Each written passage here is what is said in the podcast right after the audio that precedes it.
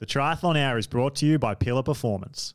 To me, it seems like everyone in triathlon is starting to use Pillar Performance's triple magnesium to improve their sleep. So try it for yourself and use the discount code HTT20 at checkout for 20% off your order.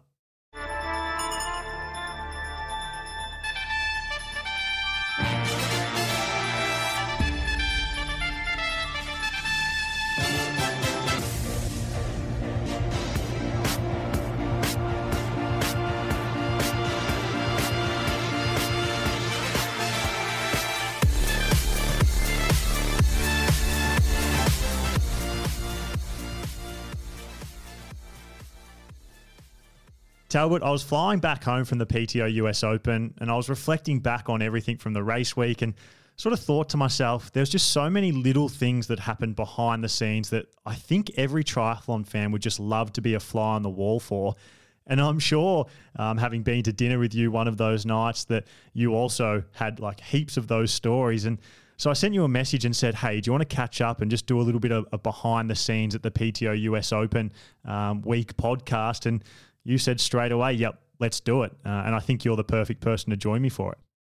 Ah, uh, thanks, man. Yeah, you know, it's so funny because I think that there is, like, I'm just going to use myself for example here. I think that there is some insane content creators and videographers out there that are like 10x better than I am. But I think that what I love is I hate when a sponsor is telling me to shoot something that they love or their design or their video or the sponsorship bit ad. And I just want to do what I wanted to see when I was a kid. And all I wanted to see when I was a kid or when I became such a triathlon fan is I just wanted a behind the scenes vlog style look at like what goes on behind the scenes. And so the second you messaged me this, I was like, dude, that's literally all the content I make. None of it's this beautiful stuff like Eric Lagerstrom and all them that are actually talented at doing videos. Mine's just like raw I'm I'm there in the moment.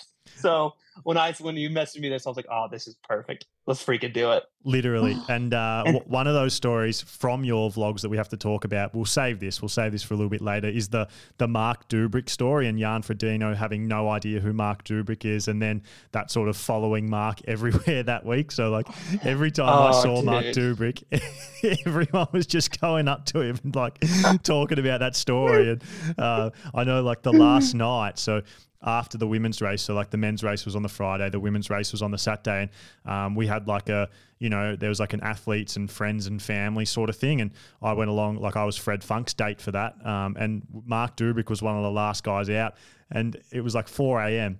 and everyone was still talking to him about it. Like everyone was still going oh up to him about God. it. Wait, wait, there was like five people right there. So oh, that was hilarious. Yes, let's totally hit on that. Yeah, totally yeah. hit on that. But we got a lot of we got a lot of stories. We were just chatting a little bit. We have like 15, 20 little stories. Yeah, I'll start us. Um, so I got a really good one to start us. And uh, I'm not sure how much of this is true and how much of it sort of got like exaggerated throughout the course of a, a little drinks thing that we had. So um, we went out for drinks with a few of the athletes the night um, after the men's race, and so it was like myself, Frederic Funk, Aaron Royle. Um, who else was there? Josh Amberger was there. Sam Appleton was there. Fred Funk's manager was there. Um, your good friend Pat Lemieux, Gwen Jorgensen's hub, husband, was there. Um, and then you joined us a little bit later on that night for a few drinks um, after dinner. And a story that got told there was that um, Magnus Ditlev, so he was pretty disappointed with his race. Uh, he obviously was in the lead group for most of the day and was in a really good position running in second and third. Um, and, and everyone sort of expected Magnus to, if not win the race, definitely podium the race. And then out of nowhere on the broadcast, everyone was watching and um, he was running in second um, at the time, or maybe it was third at the time. I've sort of forgotten. And then out of nowhere, he was just walking, and then he he wasn't just walking. Then he pulled out of the race, um, and he was really disappointed. Like it wasn't one of those ones where he's like, "Oh yeah, I had a bad day," or "I was just tired from Roth." No, like Magnus was super disappointed about it and really flat on himself, and um, he was so flat that what he did was he left all of his bike and all of his uh, all of his stuff in T T one or T two. Uh, and he he's he left that for like his team to deal with, and he he got on his phone and he ordered one of those like city scooters the ones that are on like the street corners and stuff, and that everyone was was riding around. And he ordered one of them uh, before like before everything was wrapped up, even I think. And he just rode it back to his hotel room, and I just Oh yeah. my god! And so it would have been so funny, like all these people just seeing Magnus Ditlev just riding, on, like like on one of those scooters through the town while everyone was still back celebrating the race, just like head down, so upset about his race.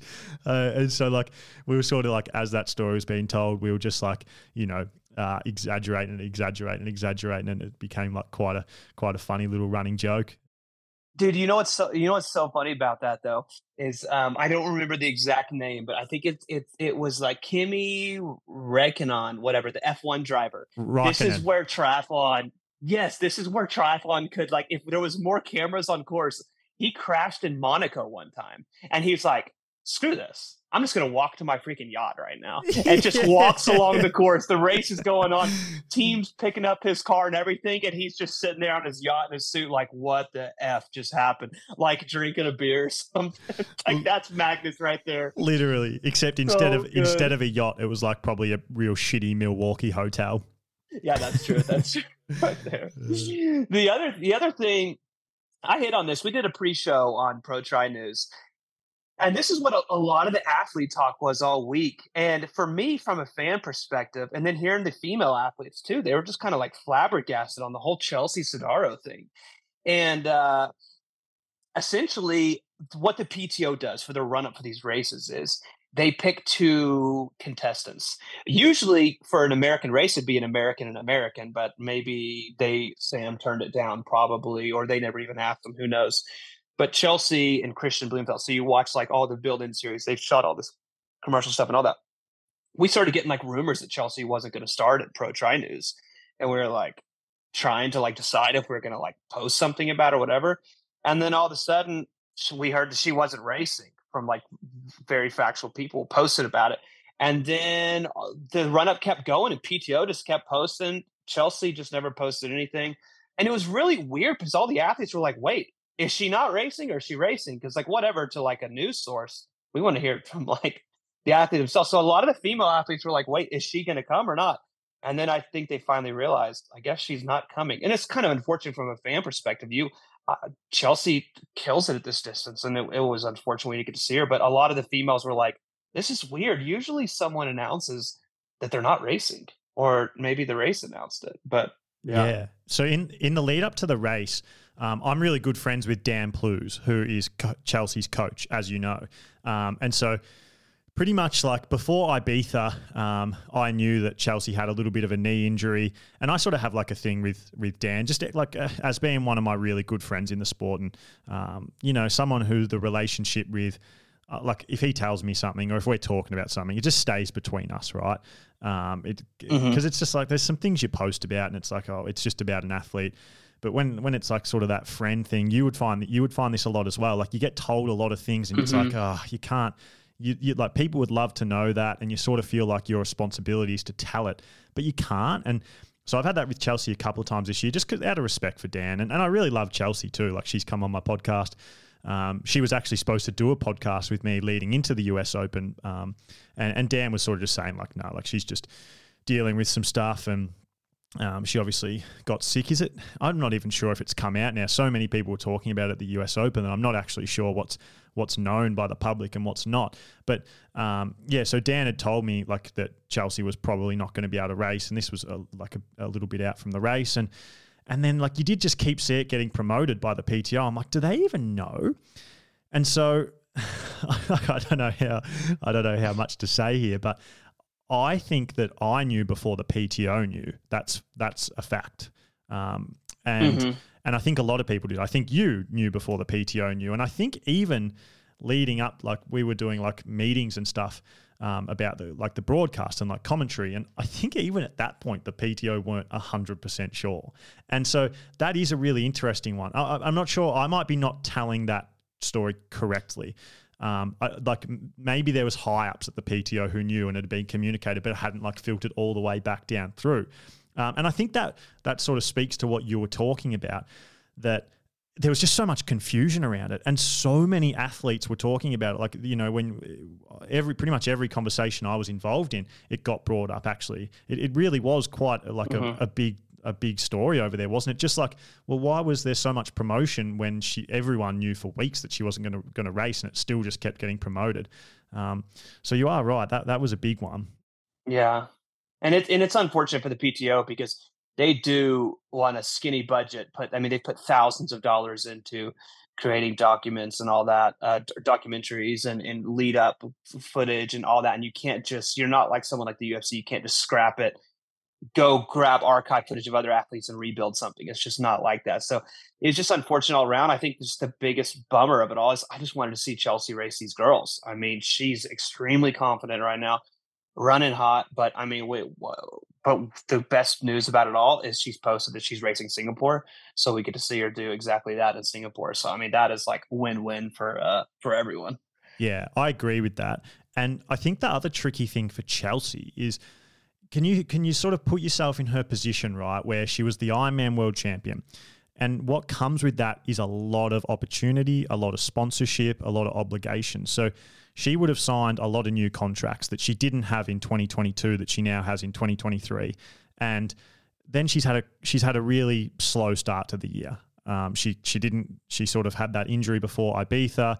She had to she was going really well at Roth and then and then had a DNF and then she she couldn't start again at the the US Open. And they were sort of other three big races that she's you know either been uh, she's either raced or been on the start list for. And so uh, for her, it sort of would be like, well, I've had, I've, I've, got all these opportunities for sponsorship, like promotions, interviews, videos, and if she just comes out and says like, I can't race, then you know those opportunities um, leading into the race probably go away a little bit for the sponsors. So it's actually a it would be a really tricky position and feeling pressure that she needs to perform for her sponsors and be valuable for her sponsors, but having like a really up and down year. So tricky position for her. Um, moving on, I got a I got a bit of a lighter story than that one. This this one's actually I love this story.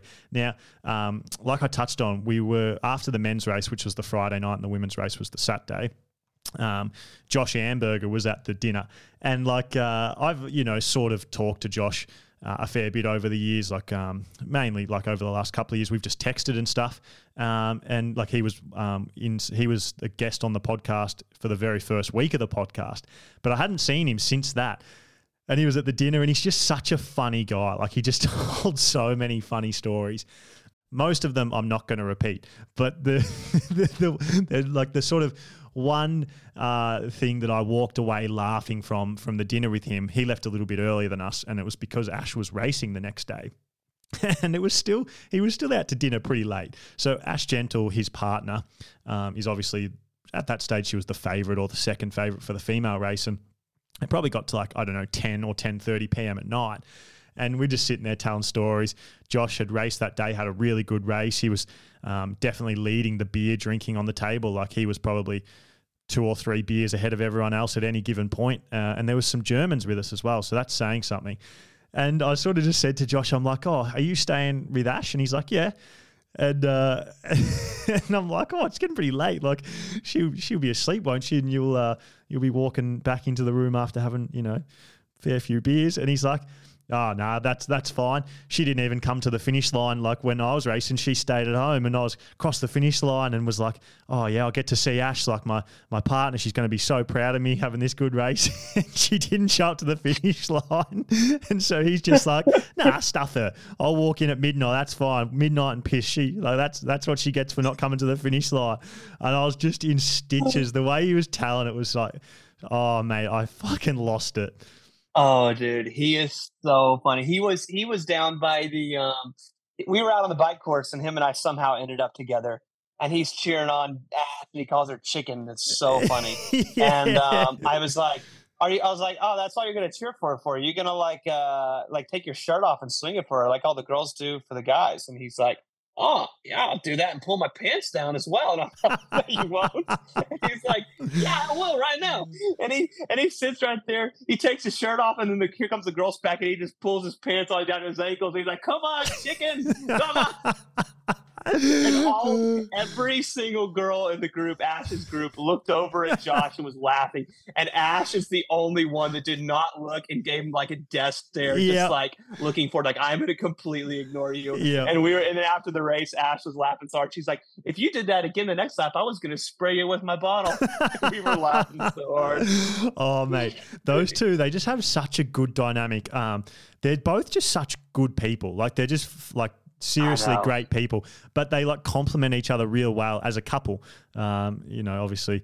This isn't probably our forte talking about relationships, but like Josh is so he's so weird and funny in a great way. Like he's just weird in the absolute best way. He like he he'll just he has this way of telling stories that it just makes them so funny, and he like he, Ah, he can be a bit serious, but then out of nowhere he's just super silly and like that. And then but Ash Ash is like Ash is a bit more serious and a bit more like um, I'd say sensible. And so like Josh is doing like the weird stuff like that, funny as, and Ash is just like you could just in her head she would just be rolling her eyes, just be like, oh god, here we go again. so funny, so funny. Another funny thing about all the Europeans is they, the, well, a lot of the ones that don't spend a lot of time in America, they can't find food in America that they really like. And same for the American athletes. They all go to Europe and complain that they can't find food. So the funniest thing is that every freaking European and their dog, when they come to America, they go to Chipotle. It's like it's like heaven sent for them. They just love. They just want to get Chipotle the entire time. And what's so comical is we're going to um, at what point uh, Pat uh, Pat was going to film Magnus or go to be with Magnus or going to bike pre bike ride or something. Pat hits the the button on the back of uh, Magnus's Escalade or whatever car they were in with his coach and also um, whoever Magnus was, was with. And like Chipotle cups just start like the wind's blowing and starts flying out the back of it. All these wrappers and Magnus like, oh my bad, like- mate.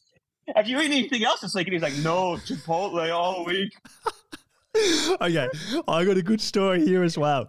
So, um, the same thing really, but with Fred Funk. Um, so I got into I got into the the um, into Milwaukee so late. And I was like, I didn't know anything. And I'm like, um, I was in like a foreign country in America late at night and I was a bit scared by myself and I was starving. I hadn't eaten in like 20 hours. I didn't eat anything on the plane um, because, and we could probably talk about this, but American food is weird, mate. Like the, the meals they serve on those American planes, it's just like, I've never seen those meals before. I'm like, I don't want any part of that. Um, but anyway, so I'd, I'd been talking to Fred Funk uh, on my way over. And he'd had Chipotle like a ridiculous amount of times, like four or five times, and he'd been there for like a day. So I think he was eating it like literally every single meal. And so I got in there, and because of that, I was thinking about like, um, I was like, what can I go and eat? And the only thing I knew that was there was was Chipotle because Fred Funk had just been talking about it so much, the same as Magnus. Like I think Fred had been there for a day, and it, it literally it would he had eaten it every meal. Um, and oh my god! and yeah, so I got I like I did this big walk through town to Chipotle, and uh, I got it and I ate it. It's not even that good. Like I walked like two and a half k across town at like it would have to have been like 11 p.m. at night because I'm thinking like Fred Fred has been smashing this. I knew Magnus had been smashing it as well. I'd seen I'd heard a couple of the other Europeans like they're obsessed with it. Like and like I hate it. And I- it took me probably like 30 minutes to walk across town at 11 p.m. at night. Pretty scary to America, by the way. Scary city at night time. Not not the safest feeling place on the planet I've been. and, Not at and I was eating and I was just like, Fred, this is not even that good. I love Chipotle. I'll I'll I'll, I'll down a Chipotle burrito any, burrito any day of the week. Hey, I uh, I've been I've been saving a story to ask you on this podcast. Um, I, I nearly asked you, but then I'm like, no, I'd already had the thought to do the podcast with you. I hadn't asked you to do the podcast yet, though. Um, so I'm glad I saved it. I heard a little, and it's not. We're, we're moving away from the fun story now. I heard a little story. A little birdie told me that there might have been some tension at the race with uh, with your man Lionel Sanders. I heard there was some big names who ride Canyon bikes at the race, and I heard that maybe maybe the the Canyon mechanic who had come into town that he had sort of prioritized some other people and and maybe maybe forgot that Lionel was at the race and and uh, and didn't actually swing by to help Lionel with his bike, and, and that that was supposed to happen, and, and Lionel forgot, got, got forgotten about. Is that true? Oh wow, this sport's way too small. Stuff spreads quick. um, yes, yes, and no. Lionel's, you know, Lionel. He kind of beats the beat of his own drum. Like he wanted to ride uh, going into St. George. He was the only Canyon athlete on the older UCI bike because he thought it was lighter. Well, not thought it lighter. It was lighter and uh, I think there was a lot of chatter, like a GTN video on how it was a bad decision and all that. I think Lionel ended up having the fastest bike split at the St. George Ironman World Championship, ended up uh, leading him to second place, so he was stoked about that. But but fastest bike split on the day for a Canyon athlete, so he was uh, excited about that. But you know, I, I don't think I think it was just a miscommunication. Sometimes uh, Lionel doesn't need his bike worked on. All the other athletes 100% want their bike worked on and uh, Lionel didn't in past races he hasn't got it worked on, and this time he didn't really need it worked on, but it, it was kind of just like a miscommunication on both ends. But uh, yeah, didn't uh, didn't didn't get the bike worked on, but they're they're set up for the next race. They'll uh, they'll be out and they'll they'll they will definitely work on Lionel's bike at the next race for sure. Was there any was there any sort of stern words words exchange? Was was Lionel like, hey, like I know Jan Jan's in town and there's some big dogs in town, but don't forget about me. No, I don't think it's that. I think that what people have necessarily seen from, and this is just chatting with all the Canyon athletes, when Papa Jan goes to a race, like the triathlon industry goes to the race. Oh, like, yeah. Like when Jan races, Canyon is sending every mechanic there. Like everyone's there. Greg Welch is there to give him some more Oakleys. Like everyone is there when Papa Jan races. Yeah. So it was quite funny because I was talking to the Canyon mechanic. I'm like, oh, well, you guys go to 70.3 Worlds. And he's like, yeah, no. And I was like, are you guys going to go to Kona? And he's like, I'm not, but we're sending another Canyon mechanic to Kona. But it's so funny because Canyon, well, not Canyon, sorry. When Papa raced, if Papa Jan was doing 70.3 Worlds, oh. Canyon's oh. going to be there oh, to yeah. work on Jan's bike. Oh, and yeah. all all the Canyon athletes. That's the perk of a lot of these bike. I mean, but it's not just Jan and Canyon. Like Taylor Knibb. I mean, Trek is a phenomenal company as well. They're there to Mark Andrews at Trek is there to work on all their bikes and all that. So if Jan's somewhere, I can assure you, Jens the mechanic is there to uh, build his bike. The feed is your one stop shop for all of your triathlon racing and training nutrition needs. If there's a nutritional product worth its salt that you use in training or racing, it will be on the feed. So instead of having to go to multiple online websites or, or shops or having to run around town looking for them, just visit thefeed.com and grab it all from the one place. I want to touch on something. You so you just mentioned Taylor Knibb there. Now, something that happens at these events when you're sort of when you're around the pros and when you're around the circles of the pros and in the inner inner sanctums is you start you sort of start hearing a story.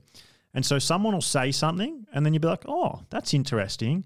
And then you'll hear it from another person, but it might have another little, little layer added to it. And then you'll hear it from another person. And it's sort of stories they build steam over the week. Have you noticed that? Like, so it might be on the oh yeah, say it's like the races on the Friday and Saturday.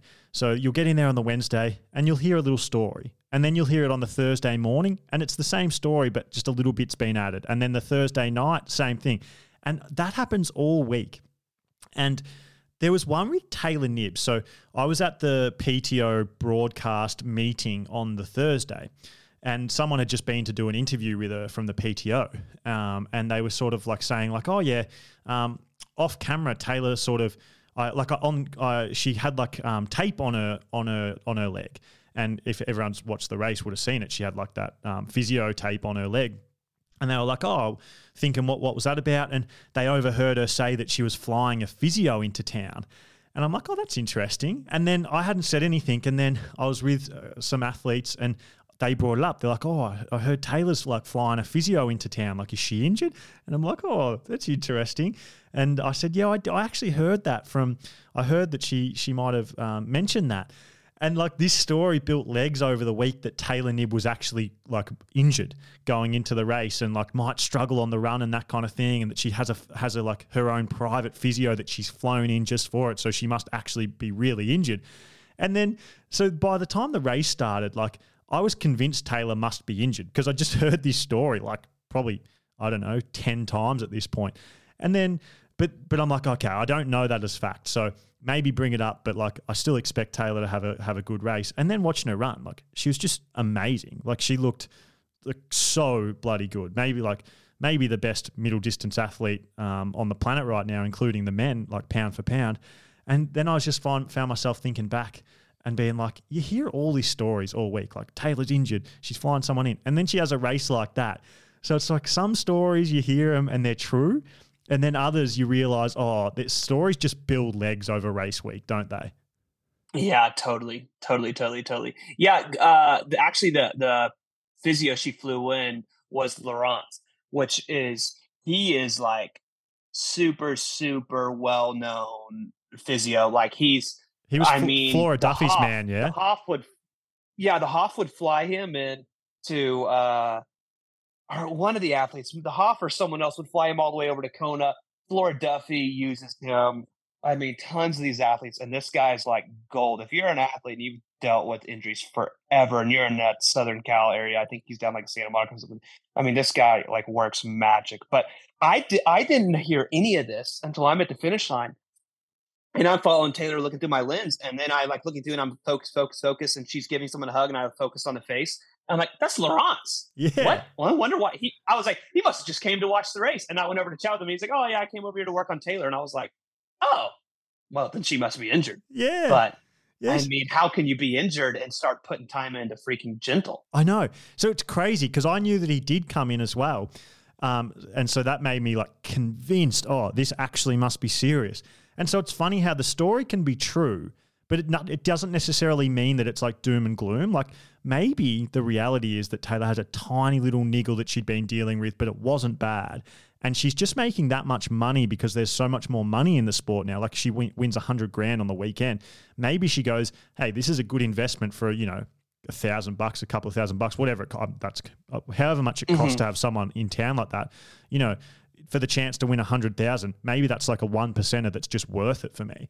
And it doesn't actually mean that like her race is fucked. It just means that like she's just the sport's actually professional now. Because if there was a physio in town for a cycling, like every Tour de France cycling team would have three physios there with them. Do you know what I mean? It's like just normal. But mm-hmm. it was mm-hmm. such a big deal for a triathlete. Maybe because we're a professional sport, but we're not like top tier professional sport like that. And maybe Taylor Knibb's just sort of stepping it up and and being a professional, which is actually a great thing. Yeah, yeah. What what what what makes me think about that is when you go into these races, you have your picks in your head, and this is the biggest thing in Kona is you're around all these athletes and all that. You see them, you see, and then you start to make your picks more and more.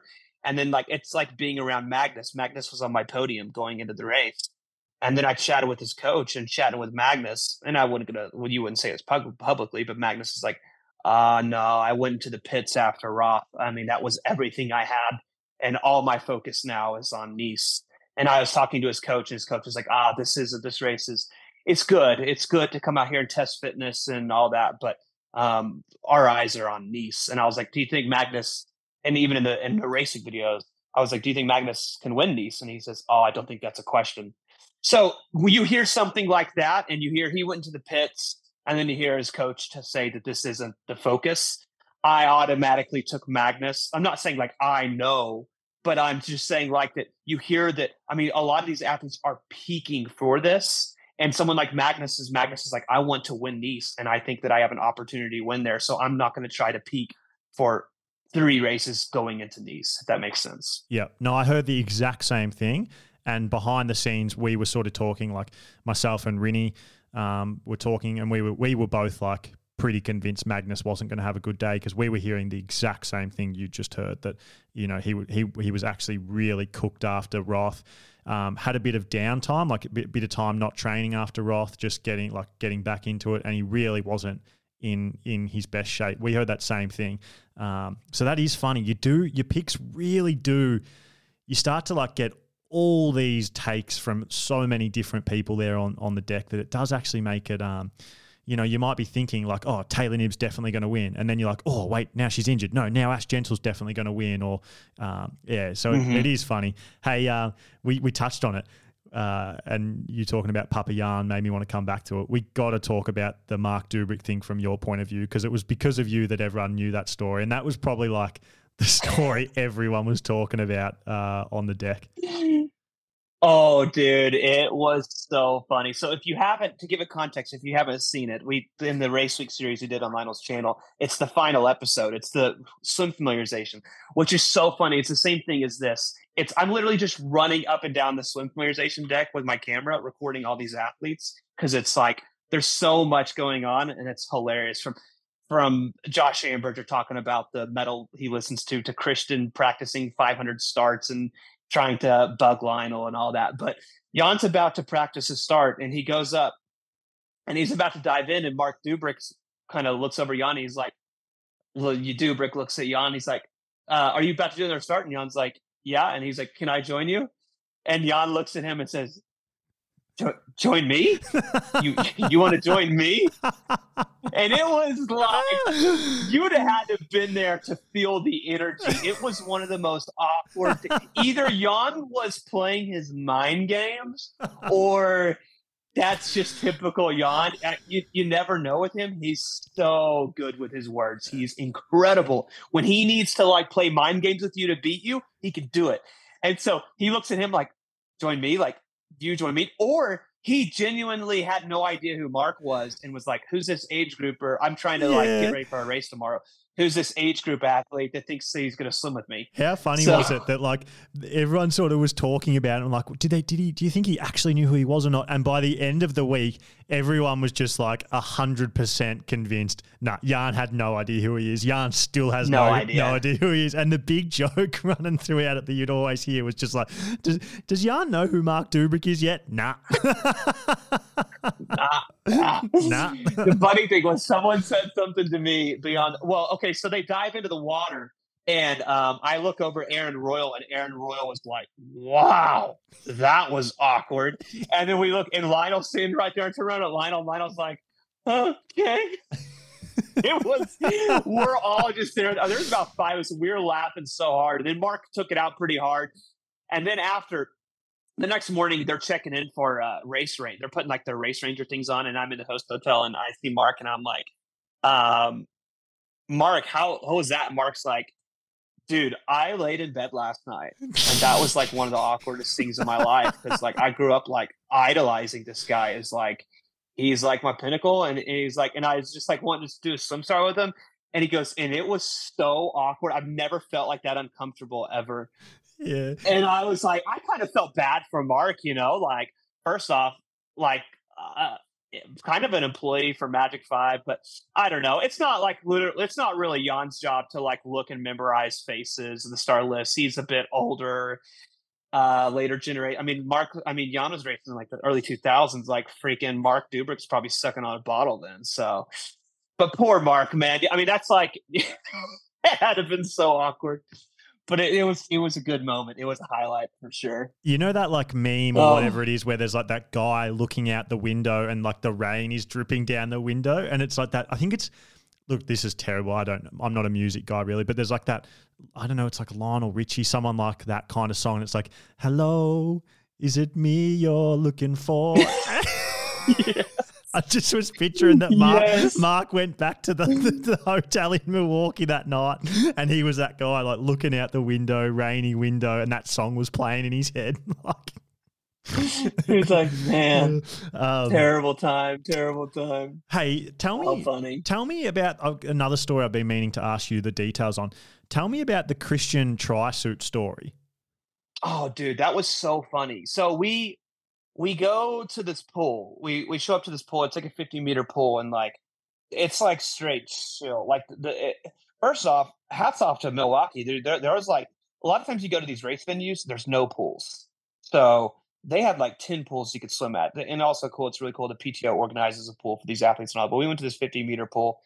I don't know what it is Celsius, but it was like 85 degrees. So maybe, I don't know, let's say 30 degrees. Maybe that's the right. It was hot. But Kristian, uh, he had a new surpass suit. And I was like, oh, I'm getting photos. And he said, oh, do you want me to get photos of me in this? And I was like, oh, sure. Yeah, that'd be awesome. He goes, well, I don't race it here. I race it in 70.3 Worlds for the first time. I'm like, all right. So he swims in the pool with it on for a little bit, and then he gets out and he takes it off and he puts it over on this chair to dry, and he gets back into the speedo. And we go on, and we get out of the pool, and Kristian's like talking to these older ladies. He's like flirting with them, and he's like, he's like, "Do you know what triathlon is?" And they're like, "No, no, no." And he's like, "You come watch me race. I win this weekend. Come, come down to the, to the, come to the lake. Then watch me race." And we're just all joking around, having fun. And then we leave there, and then Kristian uh, dropped Kristian off his hotel, and he's like, "Do you is my suit in your car?" And I like looked in the van, and I was like, "No." And he goes, "Oh, I think I left it, but it's okay. I can get it in the next couple days." And I'm like, no, Kristian, you don't leave a brand new five hundred dollars suit. So I text Paula Findlay and I'm like, hey, did you guys find? uh Can you look around at the pool because I know they were going up to the pool. And then she said they looked all around, they couldn't find it. And then uh, I was like, oh no, it's already been stolen, or maybe those older ladies got it and are hanging on to it. So it's hilarious. And then about two hours later, Paula sends me a photo and she's like, is this it? And she has to like pull up over, and I'm like, dude, it's so funny. These athletes, like, they're still humans, you know, like they still forget things. It's not like everyone's perfect, or we don't have a Felix. Felix is Jan's manager that does everything for us. So uh Kristian just leaving his uh brand new surpass race kit. What are those 700 euros? Oh, at just least leave, leaves it right on the pool deck. Yeah, and I think no one is going to steal it because like can anyone else wear a completely see-through tri suit and get away with it? I reckon he's the only one. Maybe Jan could do it if he wanted to, but he's like Kristian just does not care. He just keeps wearing see-through suits and he just doesn't care. And everyone else would be like, mm, "No, I don't think so." Um, hey, I, I got a uh, a little interesting one I just thought of then, and because I was thinking about the, I was- I was actually just while you were telling the story, I was thinking about a funny story Josh Amberger said, but I'm gonna not tell it. I know I said there'd be no secrets, but not gonna tell that one. and and I was thinking, so at this like little um dinnery type drinksy thing that so the PTO put on like the drinks for the athletes after the women's race on the Saturday night. Um and um, I was talking to Ashley Gentle um, after it, and I just thought this was interesting, but because you know how like you're watching a race and you sort of you think of people like you're not really aware of what anyone's thinking who's in the race like what's going on in their head how they're feeling you can sort of guess and and that kind of thing and um, there's two stories about this or maybe there's like three but there's two main ones i want to tell so the first one is about Ash. Ash was telling me like I went like I sat down. It was the first conversation I had when I walked into this place. Me and Fred walked in, and Ash was sitting right in front of us, and we sat down with her, and and she was just like, "Oh, I am so fucked. Like I am completely fucked." And we're like, "Oh yeah, like tell us about it," type thing. And she's like, we just rode so hard, like trying to keep up with Taylor. And she's like, I got on, and I'm like, oh, you you looked pretty good when you started the run though. You put like 16 or 18 seconds into Taylor in like less than the, like the first K of the run. And she goes, seriously, I just felt like death. Like I was I was completely fucked. Um, and she's like, I just had to work so hard on that bike. It was just like 80k working hard the whole time, like absolutely on my limit. That the whole run, I was just in absolute survival, like struggling, hurting, felt crap the whole time. And I just thought that's really interesting because I was watching it and she looked like the Terminator starting the run. And she looked so good. She probably looked the best of any runner out on course, I would have said. And I would have said that she looked good like the whole run. Now, sure, she she stopped putting some time into Taylor late in the in the 18k run, but I thought she looked so good still. And I just thought Taylor looked great as well. But yeah, if you had have asked me anyone who like started that run like feeling good and and and was like positive like confident they were going to have a good run, I would have said that she looked it. But it's just funny to then hear after the race just the reality of what those races are and, and like just how cooked she was. Um, and you would just never think that watching it.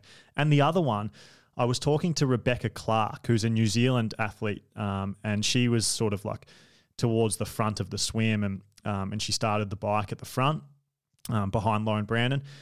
And she said that Taylor Knibb came past her and she looked down at her power meter, Rebecca Clarke, and she was holding, and these girls, they're light, right? So they don't hold huge power mm-hmm. in terms of numbers, but it's really quite high watts per kilo, especially for, for the females. Like they're holding good numbers, these girls.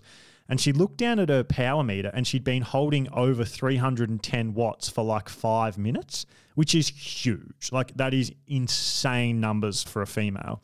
And uh, especially for a female triathlete, like it's just, that's so high and Taylor was riding away from her, and she just like was just like, no way, and she like just sat up, and she's like, I cannot do this, and so sort of just two behind the scenes stories of how crazy what Taylor Knibb did on the bike that day was, even though it might not have looked like it because she didn't get the big gap she usually did, but it absolutely destroyed the race behind her, and all these girls had such hard days because of it. Mm-hmm. Yeah, that's that's so true. It's it's so it's so that, that's like ch- chatting with Lionel after the race. He he was like he said that he was sitting there and he was getting time splits himself because he's like hitting lap because it's a looped course, and he's like, I am not reeling any of these guys in, like not a single guy in the field after like a god awful swim. But like, well, I think what we're seeing is, and I don't want this to be like a race debrief and stuff, but I don't know if the athletes have learned to pace this distance yet. And so you saw a lot of the guys in the field that they they it's of course it's shorter than a 70.3 and it's longer than Olympic, but they over pace it and push too much power and then just they hit the run like like someone like Aaron Royle or Ben Kanute, Freddie Funk, like kind of all of them. They're just like they're just shot. Their legs are shocked. I mean, even Lionel's, he's like he's the guy over pushed the bike. He, he just don't.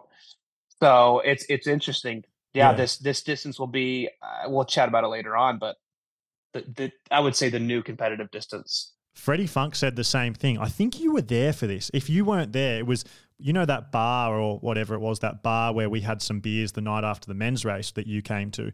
Um, and yeah, I'm not sure if you were there for this yet, um, but Fred was talking about how he was holding like 400 watts, and Magnus came around him.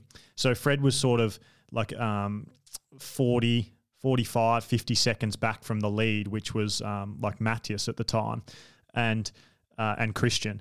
And uh, Magnus came around Fred, and Magnus was like, "Fred, you ready? We're going. We're attacking. Let's catch the front." And Fred's like, "Yeah, yeah, I'm ready." And Fred looked down at his power meter and saw 400, and he's like, I was riding 400 watts, and Magnus rode past me and was like, "Freddie, you ready? We're going." And Fred's like, "That's a say to him, like, yeah, yeah, yeah, let's go, let's go, let's go." And and just picturing Fred like saying that and then looking down and being like, I'm already holding 400 watts. And Magnus is going, We're going to attack from this.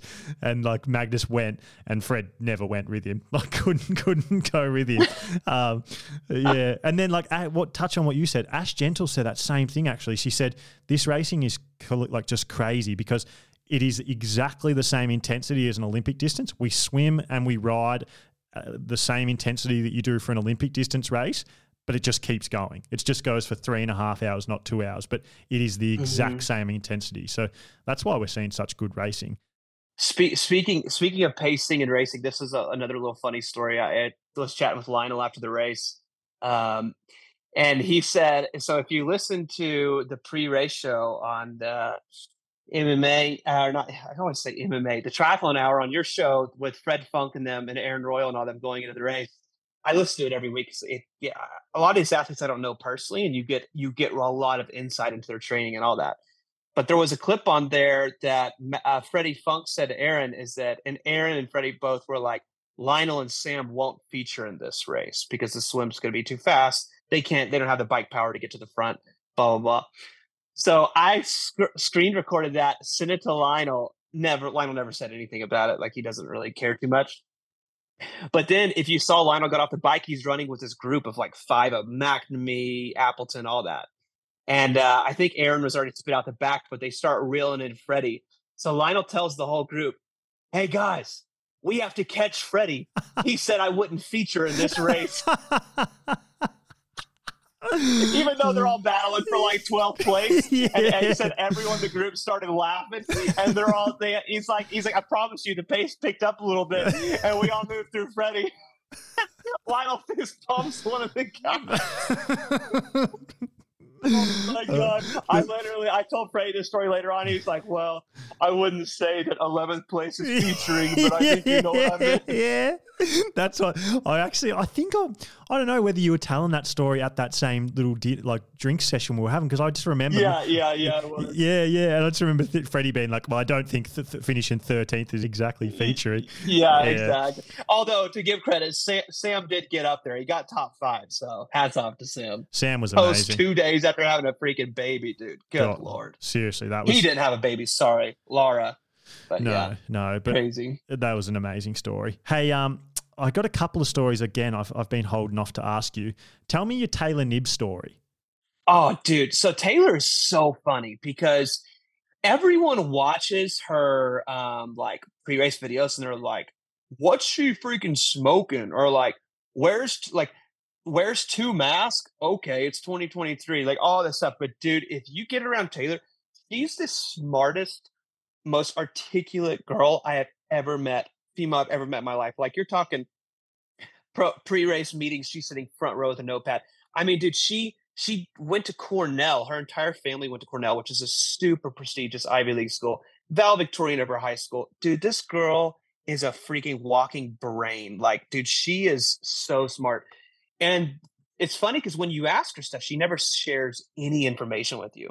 So I pick her up at the airport and I'm like, oh, you, I'm like, start recording. I'm like, can I start recording? Uh, you're not, I usually always ask the athletes, I'm like, you're not wearing anything you don't want anyone to see. Like, just out of respect. Like, let's say, like, if Taylor was sponsored by Asics and she's wearing a Lululemon shirt, like, she'd get in trouble. So I couldn't use any of the footage anyways. But that's not the case.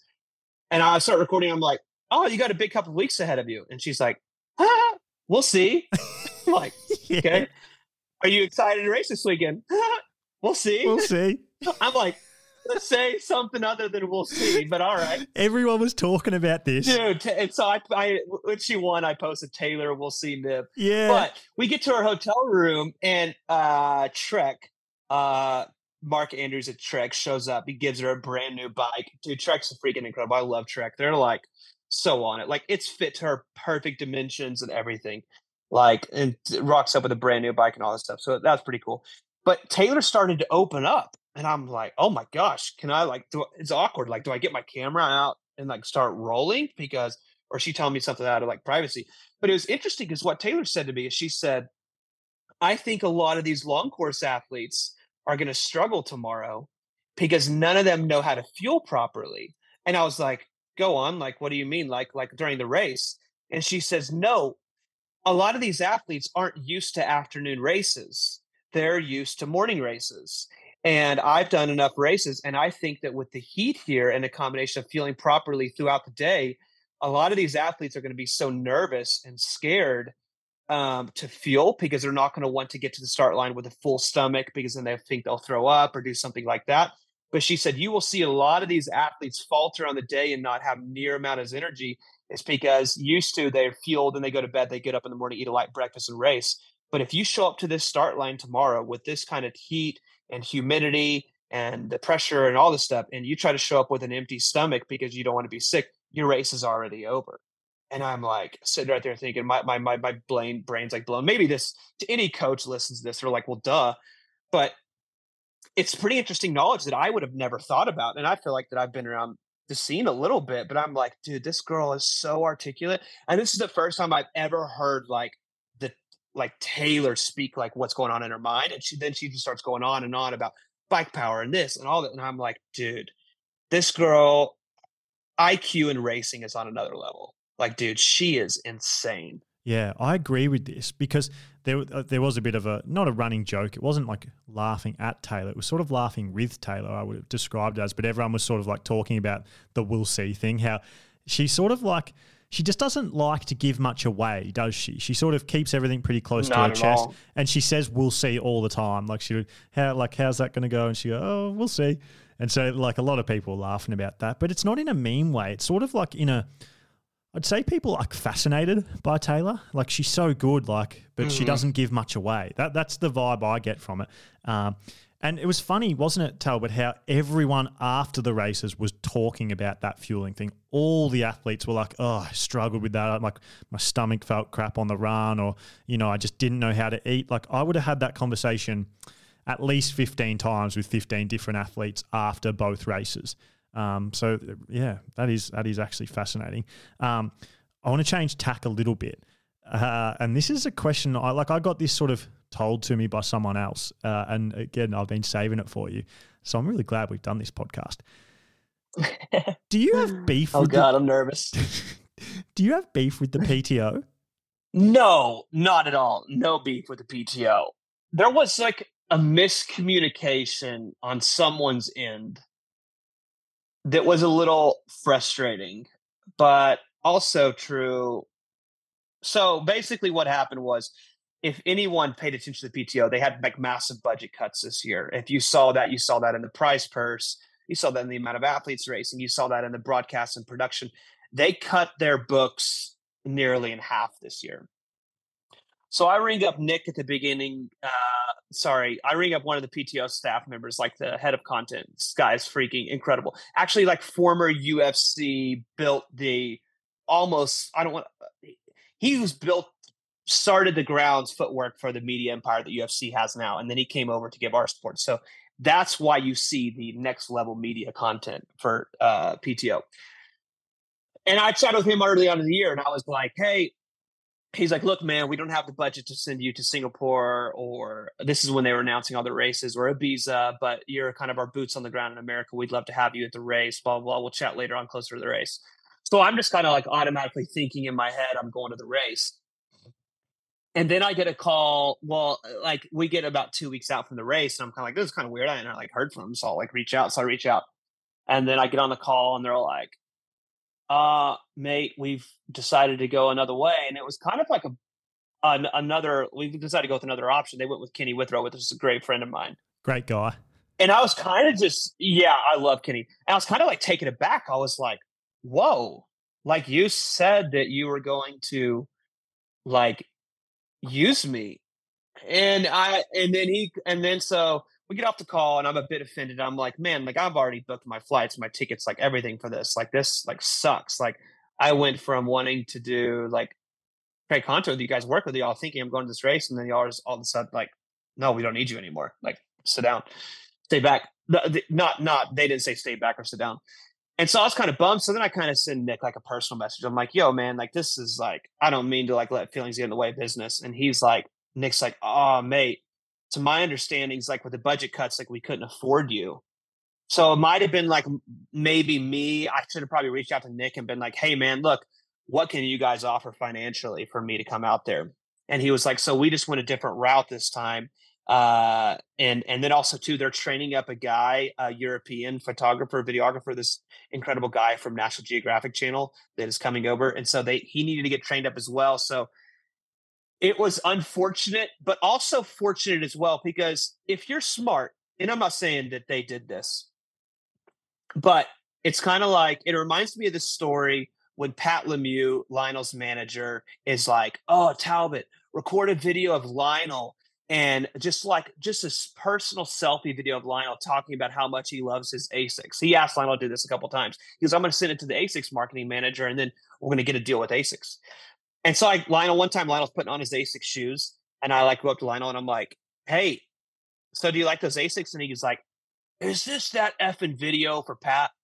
You know what? Let me tell you something. I don't give an f what Asics thinks you know what? They'd be smart to not sponsor me. You know why? Because whether they sponsor me or not, I'm going to run in their GD shoes because it's the best effing shoes on the effing market. So, you know what? F you, Asics, don't sponsor me. And he was just being straight, genuine, authentic. He's like, they're the best shoes on the market. So, and, and the only reason I tell you that story is, is like the PTO, they probably know no matter what, Talbot's in America. He's going to show up to this race no matter what and he's going to advertise and market the hell out of it, whether we pay him or not.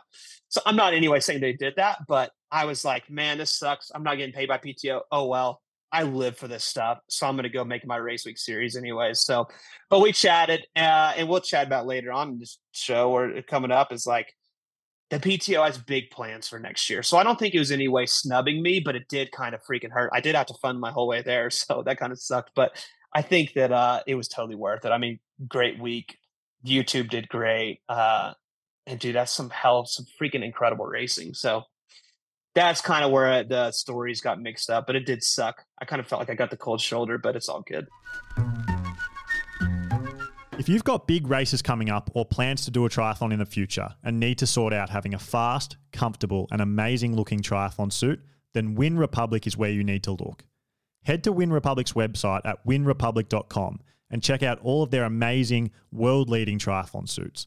They were designed by professional triathletes Luke and Beth McKenzie, who care about four things they care about speed, comfort, practicality, and looking bloody good. Use the discount code TTH15 for 15% off anything you get from their website because they've also got some equally amazing cycling and running kit to have a look at while you're there. I got a couple of like funny or like uh, I got a couple of interesting PTO stories actually to to go off the back of that. Uh, and the PTO like production and broadcast and team is not anything like I thought it was going to be. So I sort of went in there not knowing anyone or anything about it. Like I'd had conversations with Sam Renouf, um, and and that was about it. Like I, I'd sort of briefly like talked to on the phone a couple of people in the team, but I feel like people need to know a bit more about the PTO because it's insane. And I think what we do in triathlon, I don't know, I'm not sure if you feel this, Talbot, but I think no matter what happens, triathlon fans, we tend to focus on the negative. I find myself getting a bit stuck in it sometimes, and I'm trying to get out of the habit of it because, uh, and the PTO may be the thing that are making me realize it. And it's got nothing to do with the fact that I commentated their race or, or anything like that. Um, it's it's like it's just from seeing what they're doing and actually thinking about it. They're the best thing that's ever happened to this sport. And if what they want to do comes off, like it's going to change the sport. It, it, really is. And I'm saying that as a completely unbiased opinion. Like you, when you, so they have the person who runs their broadcast, right? He's this guy called Martin Turner. And I met him for the first time during the PTO US Open week. So who Martin Turner is, right? I, am not sure if you even know this about him, Talbot, but he was mm-hmm. he was the head of um, Sky Sports form like Formula One broadcast.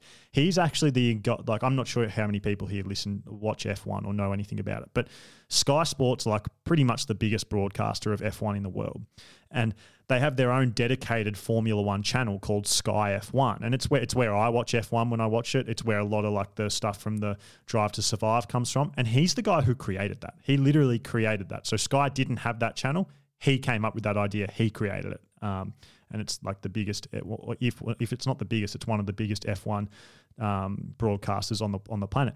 And he did that for like 20 years. So he was literally responsible until the PTO came and grabbed him for doing all of the, the Formula One coverage in the world, basically. And he also like um, so Sky Sports in the in the UK, they'd never won a BAFTA, which I didn't know what this was, but it's like the British Film and Television Awards. It's their big awards, and he won them their f- first ever sports broadcast like award um, for his coverage of what he was doing at the, at the rugby at the time. And so like he's like this like just really famous head of broadcast over in the UK. He changed rugby broadcast forever. He changed F1 broadcast forever. And those two sports are massive. And the PTO have come and stolen him basically and grabbed him and, and he's brought his whole team in. So he's like running the show. And he's this old guy, lovely guy, brilliant guy. Like you talk to him and you're like, oh, this guy's just smarter than me you just like he's just you're talking to him and you go he's yeah he's just smarter than me. Like i'm talking to someone who i'm not as smart as. I've got to sit back and listen. And you just find him telling you all these stories and talking about his plans and you're just like oh this this is going to work. And like they're working with restraints like budget and stuff this year. And like figuring out what's best to do with the sport. But you like their production is massive. Like you go, they have like these production trucks and they have so many employees and they work so hard. It's like crazy. And you re- and then you go to like an Ironman event who cover it and you're like, oh, it's just what the PTO doing is so much bigger, so much more professional in terms of the coverage of the professional sport. And so like what you find yourself like what I find myself thinking now is like you every time they like they do a coverage, you just find people complaining about what's not there versus thinking about, hang on, we've never had this in this sport before. We're watching these races and they're awesome. Like, yeah, do we see every move on the course? No, we don't. But they're so limited. They can they can't have like unlimited cameras there. They want to. They want to be making enough money that they can cover everything. But it costs so much. Like, you, you add a cam- camera in it, like adds hundred thousand dollars to the broadcast and things like that. And they don't have unlimited money. And I just I just found myself thinking on the weekend like we need to support this because they have plans and like it's not my place to to say their plans um, being inside the four four walls now, but they like they have they have plans to make this sport massive and to do with it what they did with F1 in, in the UK. Like they want to take it from uh, a, you know a sport that people watch but it's not massive and turn it massive. So I think as fans, like my big takeaways, we just got to get behind it and support it and know that they have people so good at this who have done it in other sports who are going to like make it massive and have plans to make it massive and every complaint that you have, they're talking about it, they're thinking about it, and they've got plans for it. That's what I realized because they're like, "What ideas do you have talking about?" And you like bring up an idea like, "Hey, it'd be good to like see some stuff that's happening at the back of the races and like you know have some more cameras so that you know we're not just watching the front." And they just already got plans for it, and it's coming. And they know that, but they just have like mm-hmm. they're just limited at the moment. And then you find yourself thinking like everyone's complaining about this, but if they could be having these conversations that I'm having this week, they would be like, okay, I just got to sit back and watch this because these guys have got this covered. Um, and like another story, so Sam Renouf, he's the CEO, but he doesn't do the broadcast. He does like the big, big picture stuff. Um, and he like he's got his hands on everything. He's an amazing guy. Um, but he was at the so we were at the briefings on Thursday. So the male race was on the Friday, and we, you do all these meetings and all these briefings, and they go over everything, mate. Um, it's crazy, and Sam's on it all. And then during the broadcast, I got a text message from Sam, and I'd seen him 12 hours earlier. Um, and he messaged me, and I'm like, Where are you? I haven't seen you. And he goes, I'm in Germany. Or maybe I'm not supposed to say the country. oh, I've said it. I don't think it's actually. It's sorry, hmm. Sam. but um, and he like so he was at Milwaukee. So he's from the UK. He'd flown over to America, and then come in for the race, and then he was he'd flown to a, like literally the other side of the world to get another deal done or whatever it is. And the race was still going, and he's still like he's up during the middle of the night. It would have been like two or three a.m. for him watching the race, and he's just like crazy work ethic. And he was telling me about all the different countries he's flown to, and like he just works so hard. Like he, it was actually mind blowing. Yeah, it's it's interesting because um, it's kind of like what you said. I, I I've actually gotten in trouble a few times because I uh, criticize people a bit too harsh or a bit too much. But uh, I think the problem that I have is, is I just want to like speak the truth, and so like when I see that drafting is an issue, I'm pretty vocal about it. And maybe I should shut up because I'm like the inner circle of kind of the athletes, and I kind of do make like financial income from PTO at certain times and also Ironman but I'll like critique it. And I've actually gotten in trouble before, like with Ironman. They're kind of like, well, we're not going to hire you. you. Freaking, all you do is like you bash us. And I've gotten in trouble with the PTO too. But I just like think that like I want to stick up for the pro athletes. And um, and I'm not saying like I like I'm some superior person, but I it's hard to. And this isn't. We're not just over here praising PTO, dude. It's like everything they're doing is for the better of the athletes. It's it's crazy to watch. Like a, a, perfect example, every single athlete complained last year at the Dallas, the last Dallas race, because there was a lead moto with a camera on it, and all the athletes were drafting the lead moto. There wasn't a single lead moto in this race this weekend. They did all the coverage from behind. They used drones. They use all this stuff, and so it's just like, and then this isn't even. They haven't even tapped into the budget on what they're going to do next year next year is going to be like their Hail Mary year for the next five years from what the rumors are I'm saying on it. And so it's just like, I guess, I mean, it's not even really rumors at this point because so Charles Adamo, who was kind of like one of the founders of the PTO, incredible guy. Uh, his vision was that the PTO would be this race organization that hosts multiple opens across the entire world and there's anywhere between the same amount as opens as like tennis and golf and stuff and that the best athletes would no longer dodge each other and just race each other once a year in kona.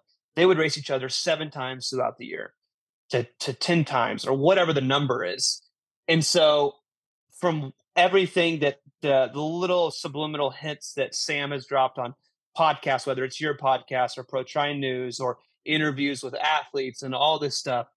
I mean, next year is the year. And and what we are seeing this year is a glimpse of it.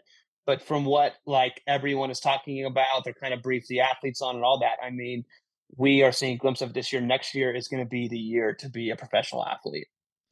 It's hard position for me because a week ago I wasn't in the know like sanctum of the PTO. I was just like you, you know, like um, working in triathlon, but no affiliation to them. To now in all their message groups, all the behind the scenes chat. So like I went from not knowing anything to now knowing everything, and so it's so trapped because I want to. I sort of wish I wasn't for this chat because I'd love to sit back and talk to you about all the stuff that was being talked about by everyone. Like it was crazy how much speculation there was throughout the week about what are the PTO going to be doing next year because everyone's like heard that it's going to be amazing and that they've got big plans and that they're saving money everywhere they can this year for what's happening next year. And I just heard all these people throw around these different rumors. I'm like, oh, I wish I could like say that's right or that's wrong or that's right or that's wrong. And this isn't to say that I know everything. I don't know everything. Like Sam definitely doesn't tell me everything and and keeps a fair bit of it secret from me probably. But um, but I did hear a lot, and it's like it's exciting. I, I, I mean, I can, I don't know. They, I PTO has not shared anything with me, so I could just share what like people say is going to happen. Yeah, we, we yeah. did. Uh, we had a pre-show. You can tell the speculation that was going on last week. Yeah, yeah, yeah. That's good. Yeah, yeah. We we we we had a pre-show. and We asked Sam. We were we asked Sam two big things. We we asked him on our show. We said, first off, most importantly, outside of money, outside of races and all that, what are you guys doing as far as doping? What are you guys doing as far as clean sport? And he said on there, we plan to announce in the next month or so, hopefully before Singapore, our full on doping protocol, which includes whereabouts, it includes testimonials, it includes uh, research, it includes all this stuff. Like he hit them all, on them all. And I'm sure that's going to come out soon, which is massive for the athletes in the first place. And then we asked Mark Andrews, Mark Matthews asked the next question is, how many races? Like, just straight up tell us how many races will be next year. And he kind of laughed and looked over at Mark and he said, oh, How many do you want? And Mark said, I want, uh, we want a lot. I've heard a lot of numbers floating around. He said, Well, do you want five or do you want 10? and, uh, and we've heard, I've heard rumors everywhere from uh, the middle and between uh, that it's going to be between five and 10. So, first off, that's five and 10 times that we're going to see championship level races. Let, us just pick a number. Let's just say seven. Let's say it's seven. Let's meet in the middle. seven times. Is that, that, next year? Is that random, or have you heard that? no, I, I, I've actually I've actually heard from uh, I heard from an athlete. He was 100% certain it was nine races next year, and then I heard from someone at it was 100% certain it was seven races next year. So this was just last I don't week, know what it? it is. yeah, every- this is just last week, of course. But you know what? You know what's cool about it? You know what's cool about it is the number's high. That's yeah. the only thing that matters. And then too, it's kind of like chatting with Nick after. It's like, mate, like it's no hard feelings. We we didn't have the budget to bring you this week. Like next year is going to be our year. I'm telling you right now. And so it, it kind of made me even ask one of the PTO employees. I was like, yo, look, I just have a straight up question for you because I'm a bit offended I didn't get like invited, like to work with the PTO. I'm a little bummed about, it, a little butthurt personally. And I'm like, but this is my question for you. You guys got skinny this whole year.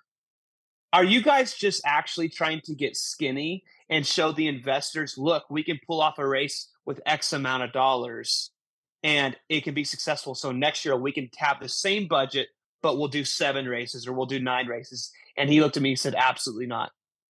Absolutely not. That's not in any way what we're doing. It's all in next year. Yeah. Make or break. And I said, but for one year. And he said, no, multiple. Yeah. And I was just like, wow. Yeah. Like finally this sport is flourishing. Yeah. And I also did hear kind of like that, um, which this makes perfect sense. But the athletes uh, and this is just common sense too. I think this is something that Charles Adamo hit back on when he had all the interviews with the athletes. That because some, someone raised the question, uh, who was it?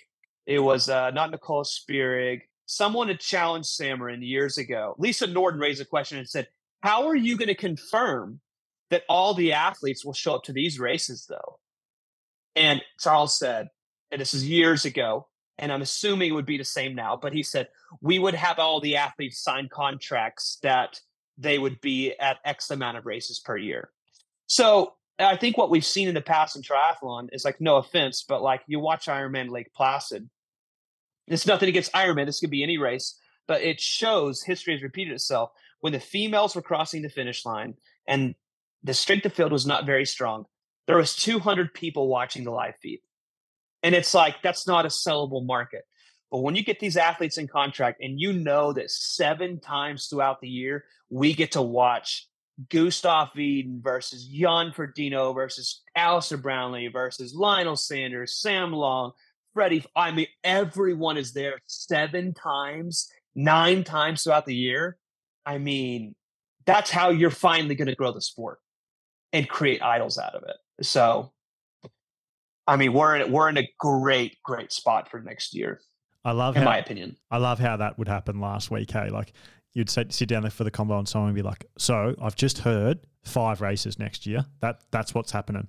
And then like literally 15. I never I never heard the number I never heard the number 5. I heard uh, 7 and 9 Yeah. And then the next well, and then the next combo someone would come to you and go, "Hey, so nine races next year. That's what I've just heard. That's a fact. and then you'd be like, oh, really? Where are they going to be? And they'd be like, they'd say this like three towns for certain. And like, they're working on the rest.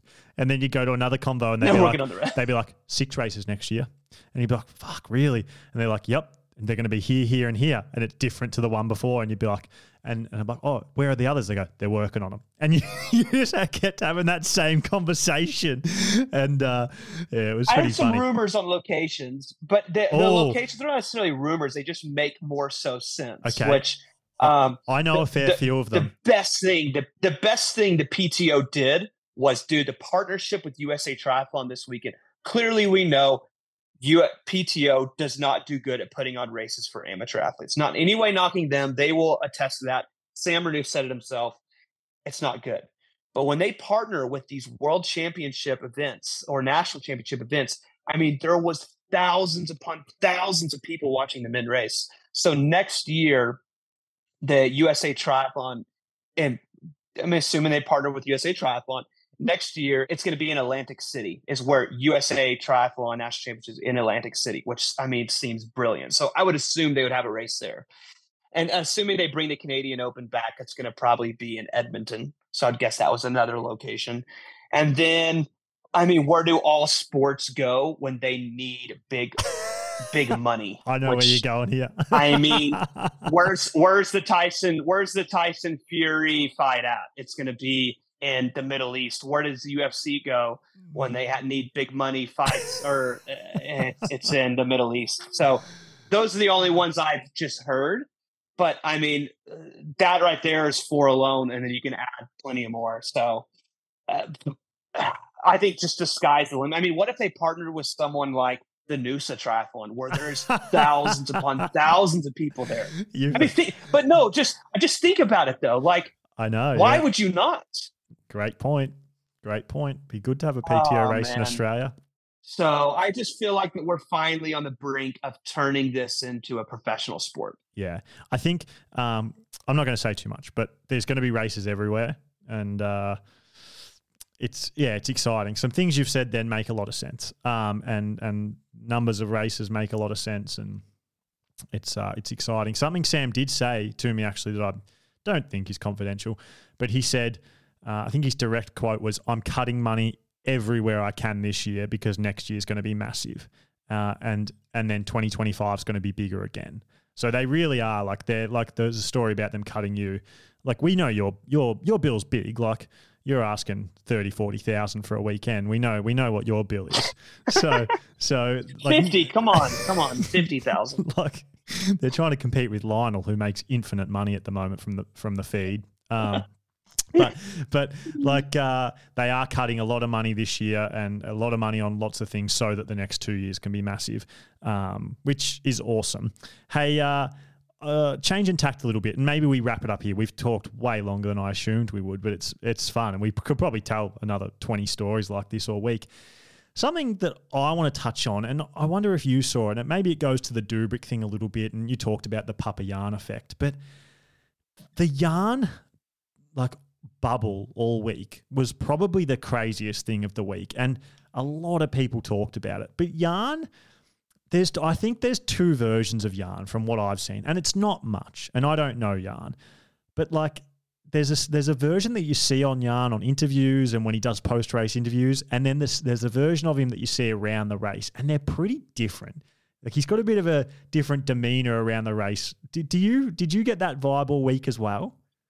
Yeah, I, but you got to wonder if it's Jan or if it's professional athlete. Like Jan is the pinnacle of sport in triathlon. Like he is the goat 100%. He is like the alpha. And he gives off this alpha aurora that when you even when you're around him, you're like, wow, big time. I'm in his presence. And it's like, I mean, it's Jan's way or the highway. Yes. And and and I think that I think I think that a, a I don't know if if as many of these athletes have this effect now. I mean, I would say Alistair almost does, but not to the extent that Jan has. He's probably Alistair probably lost a little bit of it because it, it, he hasn't done as successful at the long course as Jan has.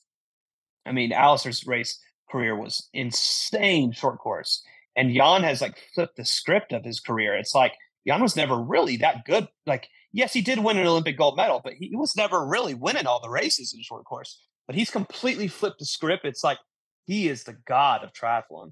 But the aura he gave around all week, like you gotta you gotta wonder, like, was this like I'm in such crazy shape? I know a hundred percent of because, for example, we're with Kristian, that whole pool story. I dropped him off at his hotel because he had to go shower and he had to go to, to do an interview with Jan. And I was like, Oh, you guys are doing like part two again. And he's like, Yeah. And I was like, oh, I'm excited to see this. Like PTO, like, dude, they kill it with this stuff. Like, I, you never see any other challenges at doing this. Roth isn't doing this. Ironman's not doing this. You know what I mean? And so it's like, this is going to be great. And then, and then Kristian Ubers over to meet meet us for dinner, and he walks up and he sits down. I'm like, how was it? Like, cause I'm all excited, like it's a triathlon thing. I can't wait to see this interview. And he's like, it was weird. Like, Jan was weird. Yeah. And like, like, what do you mean though? Like, what was he? And he's like, I don't know. He's like telling me that like I'm like remind him of his daughter.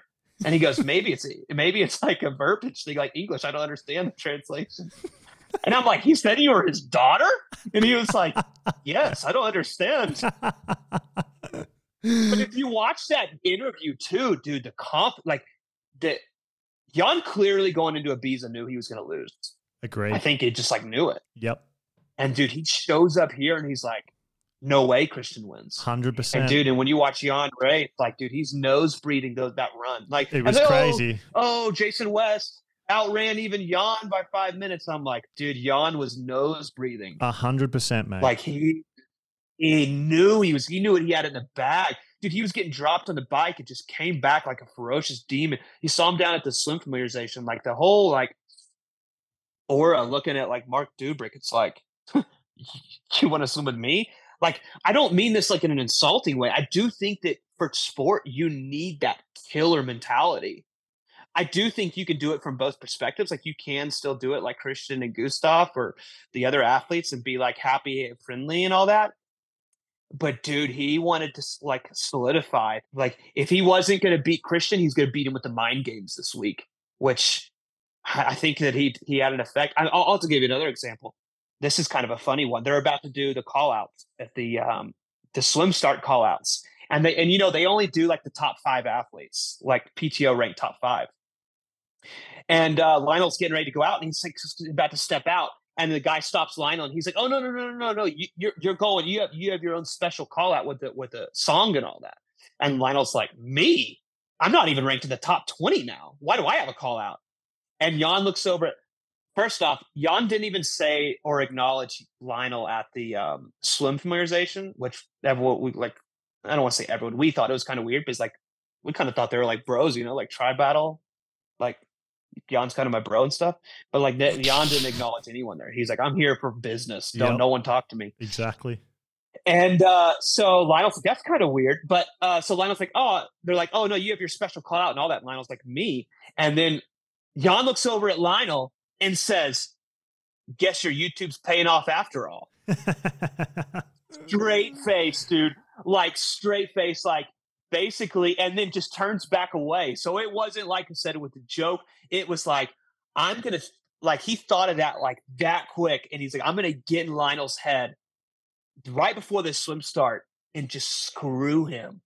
But dude, he's the king of it. Like, mm. dude, like in sport, like you saw Macca do this, you saw like Frazier do this, like you Muhammad Ali, like all these guys. And dude, no one really does it in our sport. And Jan is like the king of it. And so Lionel's like, damn, dude, I can't believe you just said that. Like, that's such an insult. Like, I agree with you, but God. And Aaron Royle was in between him and he picked up on it too. And I didn't. Uh, Lionel thought it was only Jan had heard it. And I chatted with the, the same story about with Aaron Royle after this. Aaron's like, dude, that was like a dagger to like, I felt bad for Lionel. So, dude, he's just like, he's like a demagogue. I don't know, dude. He's going to be freaking hard to beat in Nice, but who knows? Yeah, it's it, so I, I got the same vibe pre Ibiza that he knew he wasn't going to win and that like he knew he wasn't in that great shape or whatever it was. And like I was hearing, I just kept hearing all week, Jan is in great shape at the US Open. Like everyone was talking about it. Like Jan is in insane shape. But like I, I hadn't heard it until I got to the event and some people were talking. I was hearing about some sessions. I'm like, what the hell? Like that's crazy. Um, some of the stuff I was hearing. And then on the race, like he was like getting dropped on the bike, and then he was. This wasn't caught by the main camera, but um, he was hammering it through the technical section to get back on. Got back on, and then I'm with you. He literally was cruisy on that run. He had so much left to give. Like he he was too easy. Like he was so easy. Um, he, he the, no matter like Jason West could have like if Jason West had have started um, two minutes, you know, closer, Jan still would have won. He he had so much left mm-hmm. to give. It was just so obvious, and yeah, I just found it fascinating. So it's interesting that you found like you had the same experience and saw the same things, but he was just the way he walk, was walking around all week. I don't want to call it arrogance because I don't think it's the right word. It's like it's this like just complete. He just had this complete confidence, like almost like he knew he was going to win. Like you said, you said you, you said that same thing, and I that's the vibe I was getting off, off him all week. And I, I, again, I don't want this to sound negative because it's not meant to be negative. It's it's almost like the mindset of the like the elite of the elite, like you talked about, but almost like he's better than everyone and he knows it. I think he does. Know, I think he does know it though. Yeah, and it was just so obvious. And it's like, you know, these these sort of things they have negative connotation in day to day society. But to be the best in a sport, you, in a like a sport that's so competitive, you need it and he was just exuding it all week. It was just a fascinating thing to stand back and watch, wasn't it? Because um, then he mm-hmm. he does interviews and he's like, "I'm just a nice guy," like, a, and you're like, "Yeah, you're a nice guy, but you're also just an absolute killer who like." Loves yourself and is super confident in great ways. I'm not saying that like he's, you know, he's arrogant, loves himself. It's not like that. I'm not saying it like that. It's in like a the way you have to to be that good. And he just when he's off camera and stuff and he's around the athletes, he just he just like it's just like it like it's just a weird thing. I, no one else has it at the races. No, no other male or female at the races yeah, has it. Not at all. And it, it's just this weird thing. It's like an energy thing. It's like you, you don't it's you don't know why you're feeling it, but you're just feeling it. And yeah, like everyone, like another it's another thing that everyone was talking about. Um, yeah, I, I, don't want that to sound negative, because uh, it's, it's not negative. Yeah, it's it's not it's not any way negative. It's it shows the more professional side, but it's kind of like what Lionel said. Lionel's like, "There's no cameras around for this comment that he made to me. There's no yes. There's no cameras around for this. There's no like there's no one listening other than Aaron Royle. Everyone else is focused on themselves. And and he didn't, I don't even know that Aaron Royle heard. He thought it was just Jan just sent straight to him like, guess your YouTube's paying off after all. Like just like and it's just he knows how to do it. But the craziest thing about it is is the second he solidified the W, he turned it off. Yes. He did. It's literally on off switch. Yep. It's like think. Yep. Hundred percent. Like Kristian, Kristian. I mean, yes, Kristian has business to take care of. Yes, the test event, but next day on a plane, gone. Like Magnus, like I sorry, Magnus was out on the course cheering people on, but um, Lionel's like, I'm going to the state fair with my family. Like I'm pissed about my race. Like, I ain't doing this. And Jan is like by himself on a Canyon bike, cruising around the course, going to press conference like with all the spectators, hanging out in VIP. Like, dude, it is a killer on off switch. It's crazy. Yeah, and like at that athlete drinks thing after the the, the Saturday night after the women's race, he was there as well. Just like just eh, he's just one of everyone, and he didn't have that same aura about him. It was bizarre, actually. That that's what you said about the on off switch. exactly how it felt, and I just hadn't like articulated in my in my like I hadn't thought about it like that. But he was just friendly, like he like when he like he, I was having a conversation with him, then sh- shakes your hand. He's just lovely, and you're like, hang on, I saw you a day ago, and you just you weren't this, you weren't this, um, and yeah, so he just must get himself in these mindsets before racing that. I've probably like I probably can't relate to. You probably can't relate to. The average person probably can't relate to. But yeah, it was just an absolute like fascinating thing to stand back and watch all weekend. The, the I'll, I'll leave it at this. When I was in sixth grade or seventh grade, went to the uh, I was wrestling at the time. Whatever. This isn't about me. This I went to the U.S. Open, which Tiger was playing in Southern Hills in Tulsa, Oklahoma. I grew up being a golf fan. I watched Tiger. I was like the biggest fan ever of him. And Tiger was walking from the uh, third tee to the fourth tee, and I we positioned ourselves maybe like two hours in advance. We watched all the golfers come by. Tiger Tiger was in the final group. This was on the Sunday. He's playing for the win, and he was walking. I was like, dude, I'm like, I, I have actually have goosebumps right now telling this. I'm like, I'm gonna, I'm about to see Tiger. Like he's gonna be right in front of me in the flesh. I stuck my hand out as far as I can, and to touch Tiger, like like for him to give me a high five. And I was a kid, dude. Tiger walked past me like I was dust. like literally, like I didn't even exist. Like that, if I was like, and like, dude, I know he saw me. I, I know it. And I was just like, oh my God, that is perfect. And like, as much as I was down, I was like, that was the greatest thing in my life. that is the pinnacle of a professional athlete. Tiger was that focused that he's like, like he can turn off the humans around him, like literally completely turn him off.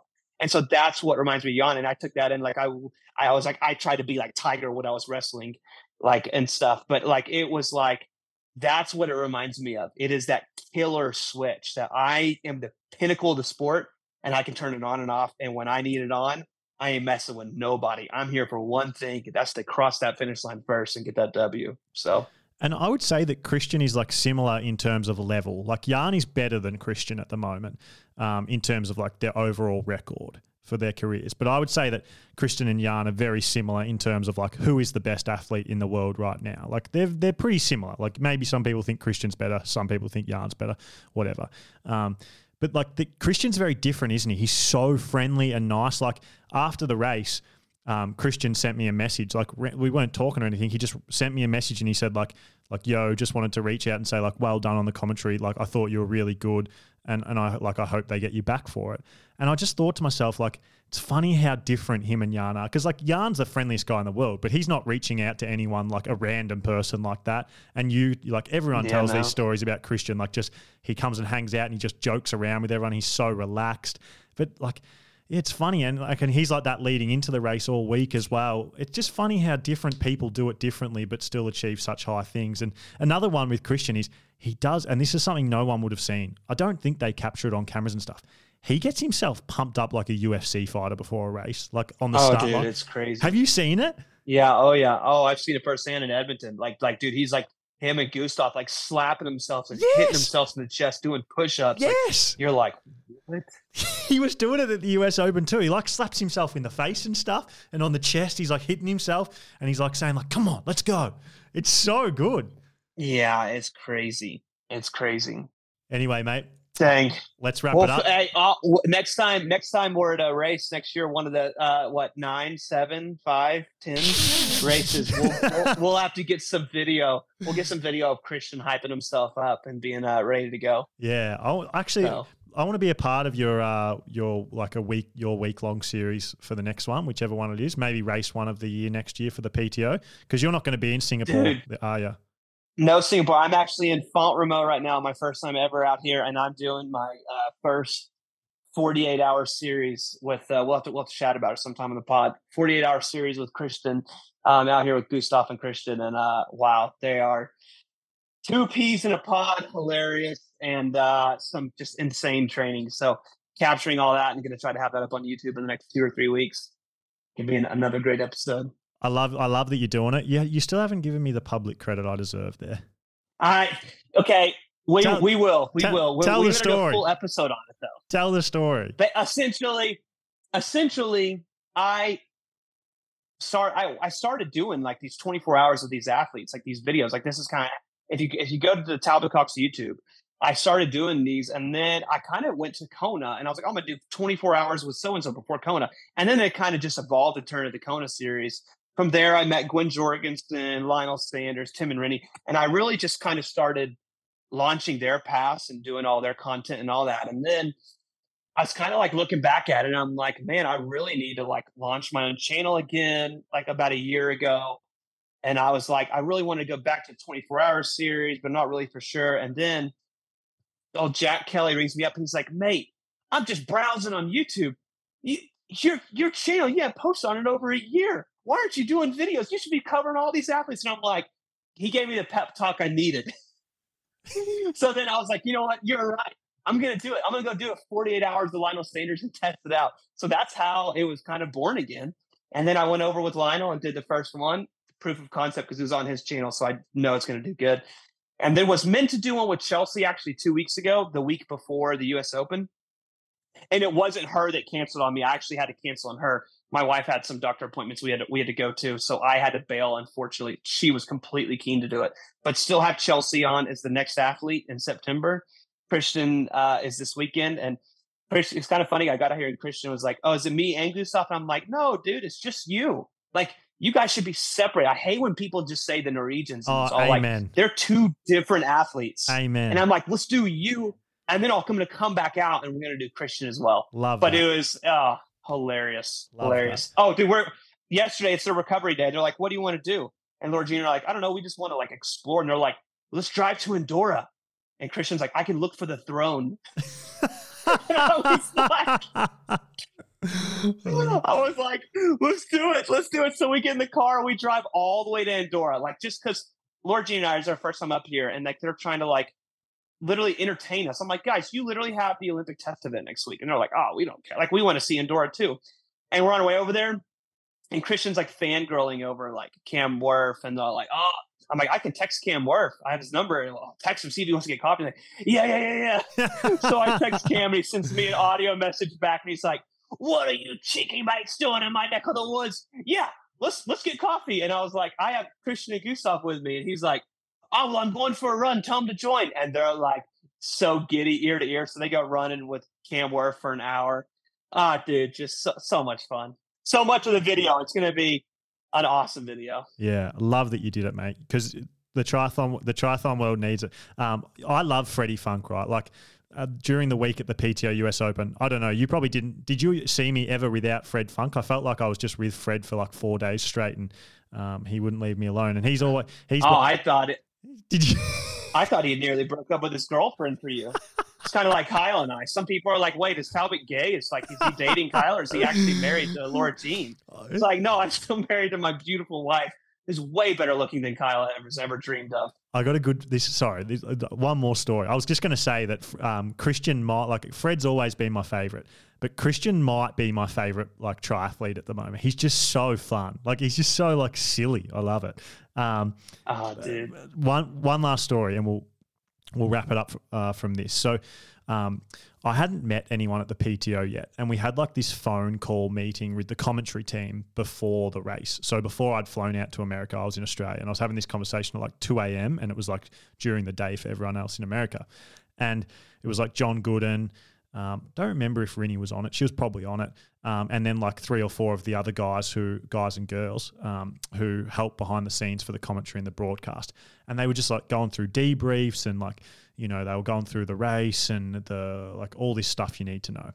And then they, we got onto like how to pronounce certain names and like because some of like John and that didn't know how to pr- pronounce certain names. And we were talking about Fred Funk, and they're like, is it Funk or Funk? And we sort of talked about that for a little bit. And then, so he was on my mind. And then they're like, is there anyone else? Like, is there anything else to like talk about? Is there anything else we need to touch on before we go? And I was like, oh, um, just one thing. Like, I know we're just talking about Fred, um, but like, he's just like he he. We all know about his past, um, and like, I just think it's best if we don't talk about his past on the broadcast. And everyone's like, oh, like what about his past? And I'm like, oh, like he's passed as a male sex worker.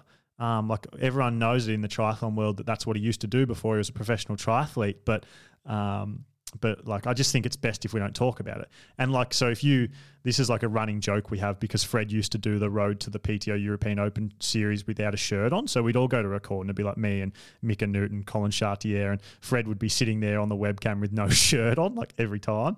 And so like we just started making jokes that Fred was a stripper and then it turned into Fred was a sex worker.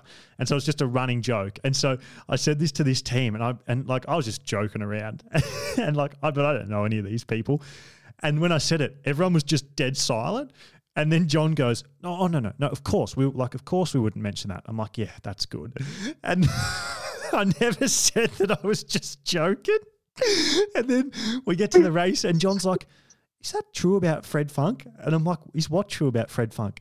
And John's like, "Well, you said on the phone the other night," and it, I got, I'd forgot I even said it. And I just started pissing myself laughing.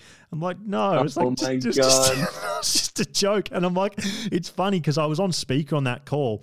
Um, uh, I, I, so sorry, I, I was on that call, and um, and I remember thinking to myself like, oh, they think I'm being serious. They have no idea that I'm joking. This is just awkward now. And John was like, oh yeah, we talked about that, and we're like, God, that was awkward. Like, what do we say to that? Because they, because none of them knew me. They didn't know there was a joke. Clearly, none of them had listened to the series. Uh, it was so funny, mate. And so when we were having beers, Oh my god. we were having beers after the, the men's race, and I was telling Fred, Fred and Aaron about it because Aaron was part of the series as well, and Tom Bishop, and like we were just pissing ourselves laughing about it. Uh, and Fred, and like Fred just goes along with it so good, and it's um yeah, that was funny story to wrap up on. That's hilarious. Yeah. All right, mate. Crazy. Well, thanks for having me, man. Great we'll do it again soon. Yeah, let's do it next PTO race. Let's do this exact same thing, but we'll actually let's uh, make it like take a little like notepad, and every time you hear a good story, we'll write it down, and we'll make this our thing. After every PTO race or big race that we're at together, we'll jump on and we'll tell like behind the We'll scenes do it. stories. Yep.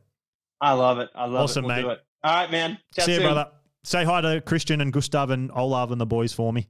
All right, I totally will. I totally will. Yeah, we're about to. uh He's about to go on a bike ride, and they're doing some like Morton testing, like going to be breathing into a bag to read the amount of Morton that they're consuming. And I'm like, what? the hell are you talking about?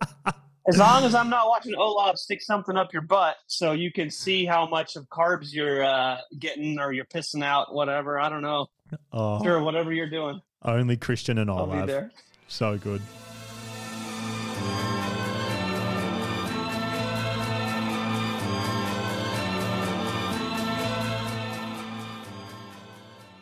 Okay, so now it's time for a quick PTO US Open race recap and then a quick look ahead to this weekend's race at the PTO Asian Open in Singapore.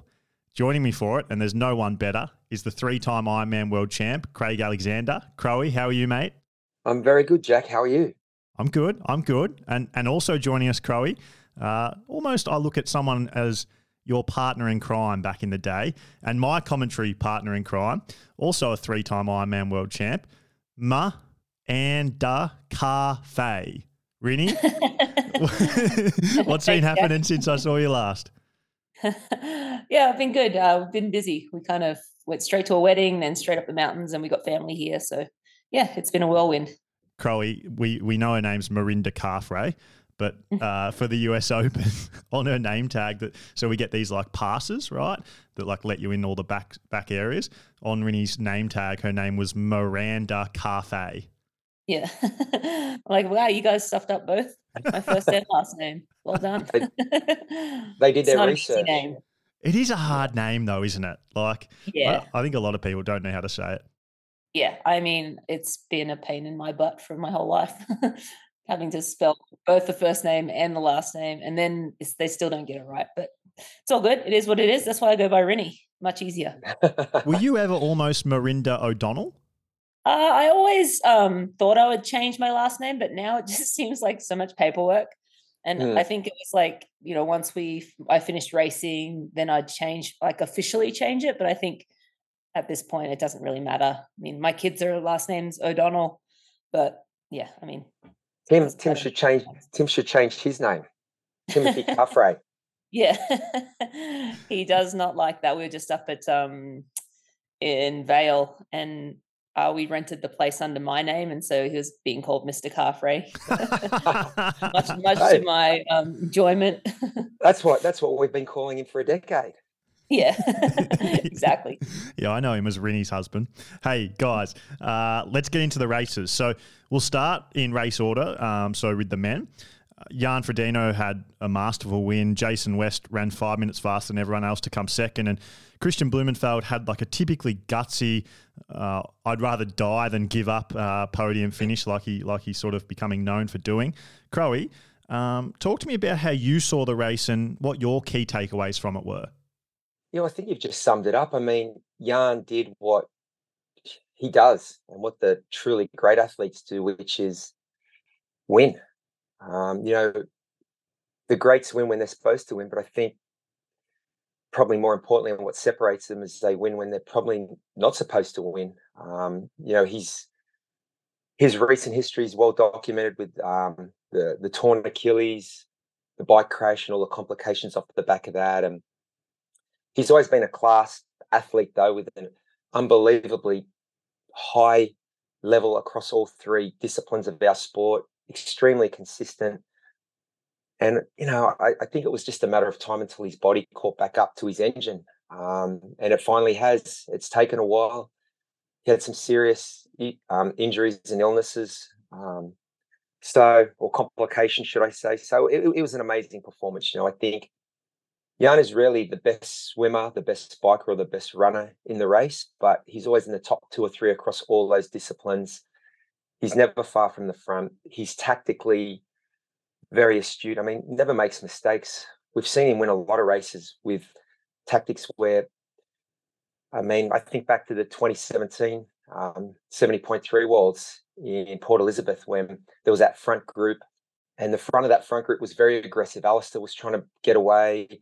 I think Pieter Heemeryck was was trying to bridge across. Um, Sammy Appleton was up there as well. And, and Jan just sat towards the middle of the back of that group, keeping things very steady.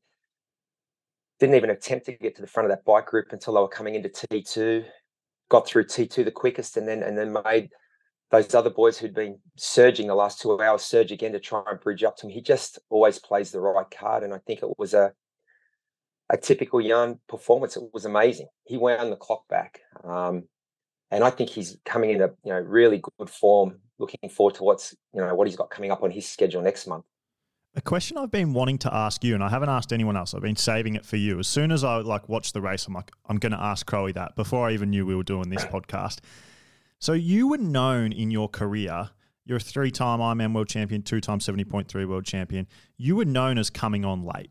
So you didn't start winning until well, you were winning in your 20s, but you didn't start winning the big races that made you famous until you were in your 30s and then you were the oldest person to ever win Kona at 38. You were still racing when you were 41, 42, and you were great, but you weren't winning Kona, and you definitely weren't winning the PTO US Open. But prior to Jan, you were sort of the guy as uh, who was known as as being sort of the best, the latest into your career, even better than say what Cam Brown was. He's 41, he's 42, um, maybe now in a week's time, something like that the the current generation of triathletes, long course triathletes, are all young. They're 23, 24, 25. Kristian's 20, 29. He's about the oldest. Did, is there something surprising there? Like, why is it that Jan is the guy who can win when he's 42 when everyone else has retired five years ago or is just nowhere near competitive at that age? Like, what what is it about Jan? I think Rinny summed it up during the coverage while you guys were commentating on the race live is that the fact he's still willing to fight for every inch, and I mean, we certainly got get distanced on that bike a lot of times. Um, you know, those pure power sections, Magnus was able to to distance him and create some separation.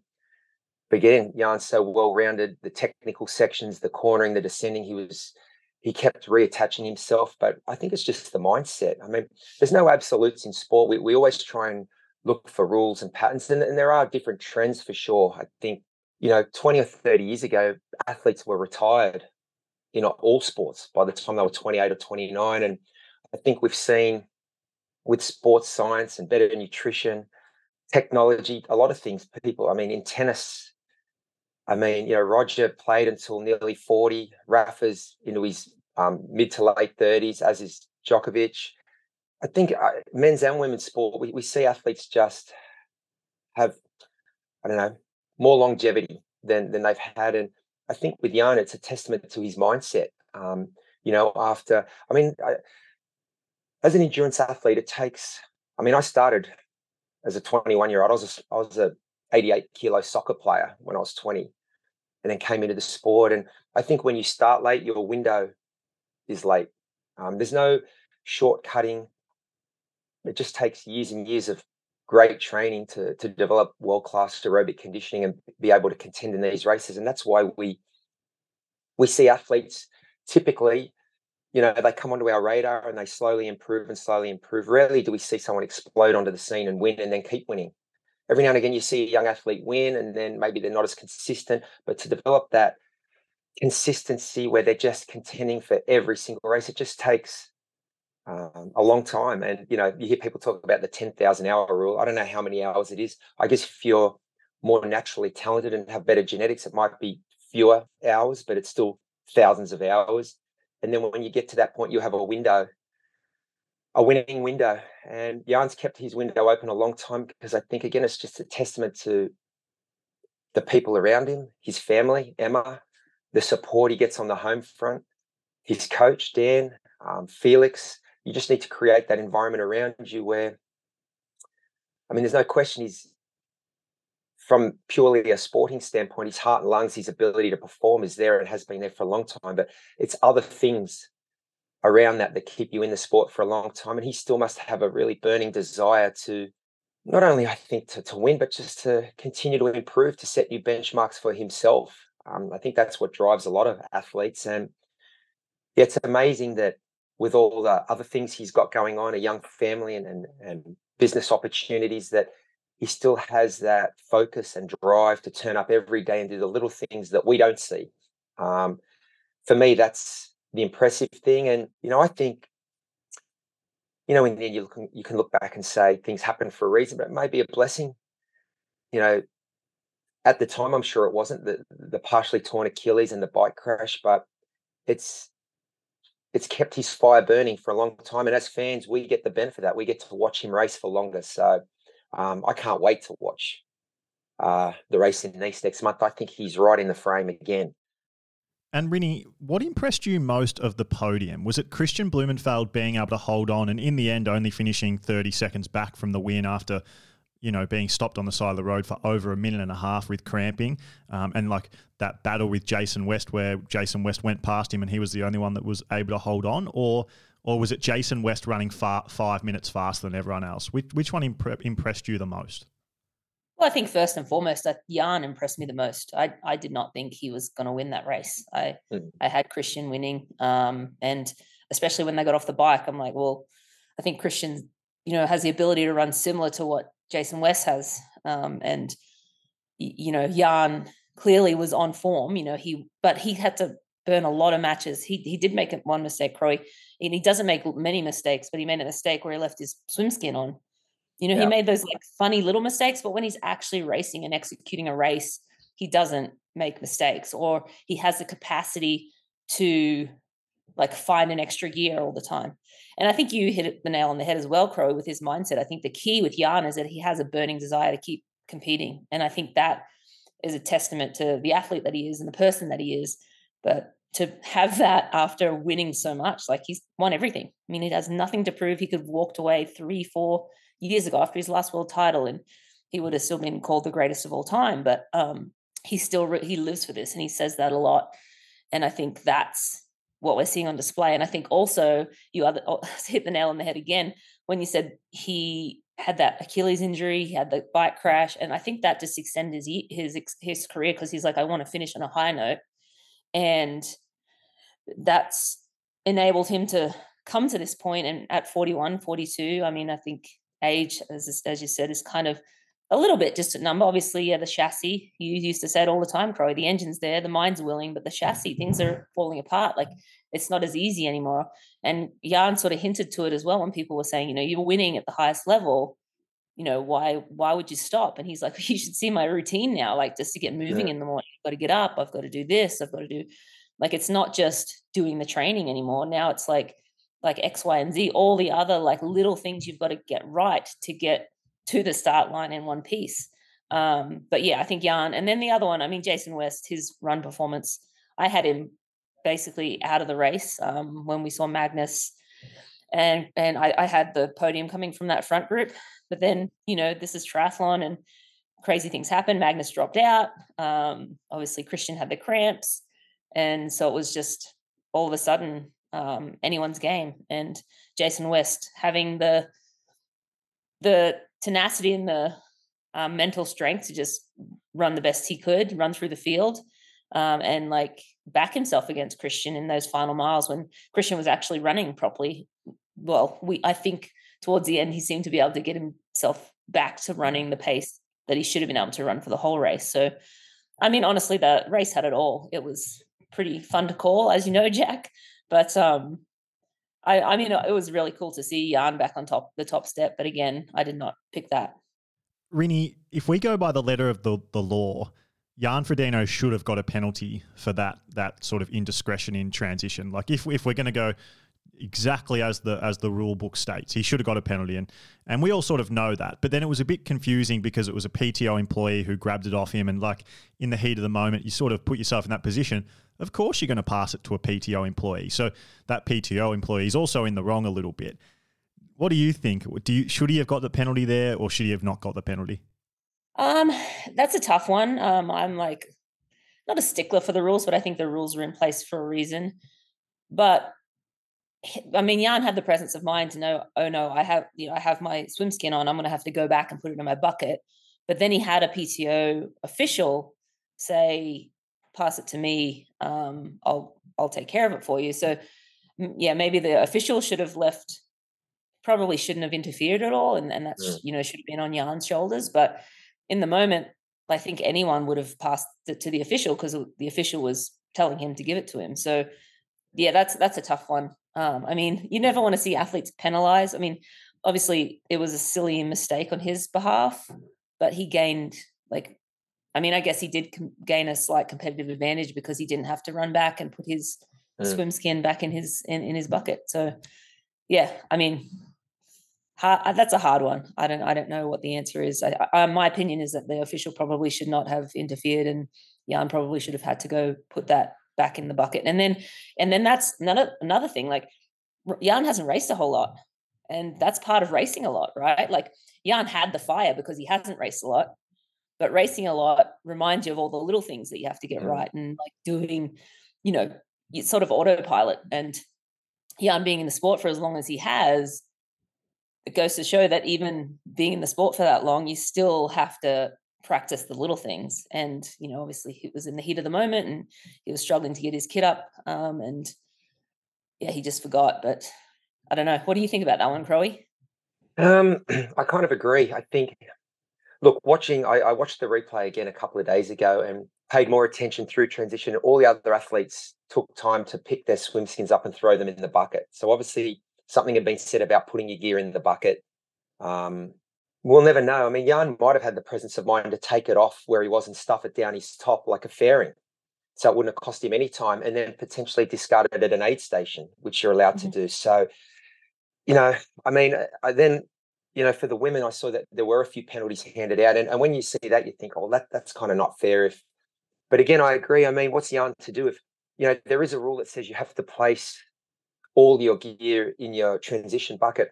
But there's also a rule that states you have to listen to officials on the course and their direction. So he sort of, I guess you're between a rock and a hard place there. So I kind of agree that if that PTO, if that person was a technical official, they've made the mistake, and if it wasn't a technical official, they should have stayed out of stayed out of it.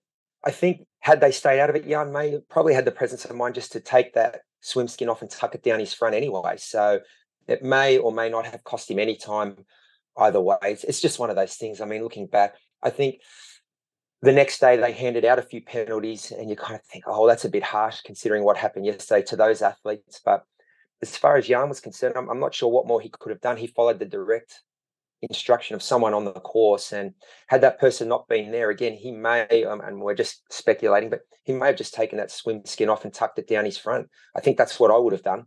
Um, you know, you see a lot of athletes these days, and, and you talked about it, Jack, in the coverage with all the, the testing the athletes are doing now, they're putting either CamelBaks or drink bottles down the front of their suit, and it's no aerodynamic disadvantage. So I'm guessing Jan probably would have done that. So um, it is a tough one, and I'm, I'm sure moving forward, no athlete will um, make that mistake, but it happens in racing. Like you say, when you don't race a lot, those little little details can get missed. But I think he would have had the presence of mind to just carry it with him and discard it at an aid station. Yeah, I'm with you. Not enough people are talking about that. It's completely on the PTO employee. For as soon as he mm. gets involved, penalty can't be given, in my opinion. Like I think that's pretty simple. If Jan had a given that, if, if Jan had a discarded it or given it to anyone else that wasn't in like a PTO official, penalty every single day of the week. But we, we can't preempt him. He would have just chucked it down his shirt 100%. What's he going to do? Just drop it on the blue carpet? He's never going to do that. He would have mm. taken it off, jumped on his bike, gone, oh, fuck, what do I do with it? Down the shirt or down his back, whatever. Like, obviously, he would have done that. So it's, it's completely on the PTO employee. Um, and that, that sort of speaks to like the PTO being new as well. Like, you know, you can't make those mistakes as a P- PTO employee. Stay out, stay out of the race like that. Like, you can't be doing that. So, but also, Jack, I mean, as much as he's a PTO employee and he's he's probably a fan of the sport and one of the greatest athletes in our sports history is right there. I mean, yeah, he, he probably should have done his he probably should have done his job, but he was probably just in awe, like I we all are, you know, when when the when the great athletes are right there and it's Jan's second last ever race and um yeah, lesson learned. I'm sure he won't um pop his head up again where he shouldn't. no, I get it, but like you don't see Tadej Pogacar riding up the the Tourmalet and going, you know, give him a drink bottle and push him up and run next to him, do you? Just because you're a fan? Like I get it. You want to, you want to.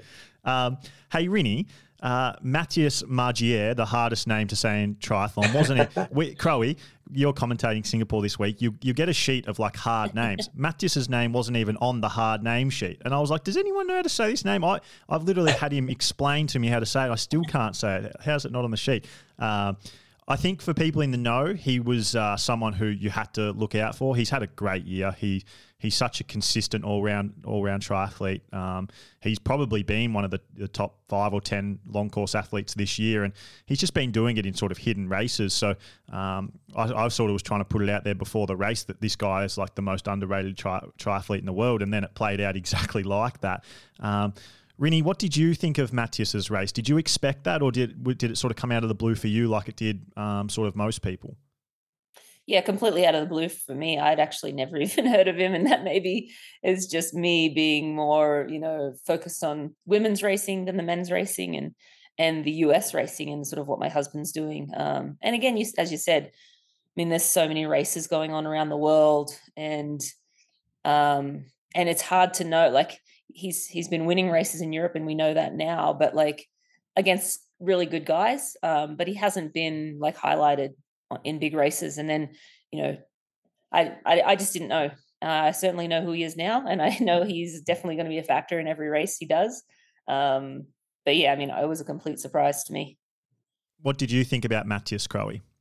He was very strong, and, and um, yeah, I hadn't heard that much of him. I, I think he did. He get second. Jackie, you're the um the guy who's all over the results. He got second at the Challenge Championship, I think. no, he, he won that. So oh, he, he won it. Sorry, yeah, okay. Yeah, so Tom, Tom Bishop, Fred Funk, and Aaron Royle, they sort of uh, swam together, and then those three worked together on the bike, got a gap. Matthias rode solo, pretty much across to them, and then just blew them apart on the run. Ran mm. ran three minutes faster.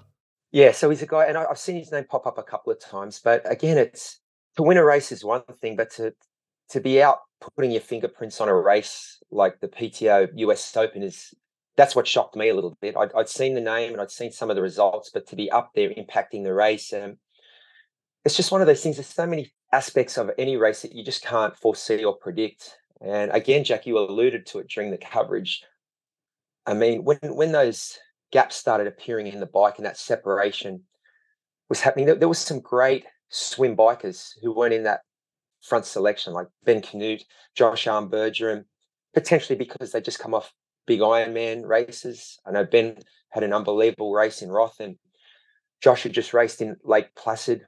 And I think when people aren't focusing 100% on a certain event, maybe they're not right at their best. Um, but one thing that you said in the coverage was you were surprised at how the front group on that bike had just whittled down to a, a few. I, I was surprised as well. I thought there was enough on paper. There was enough swim bike depth there that um, that group would be bigger.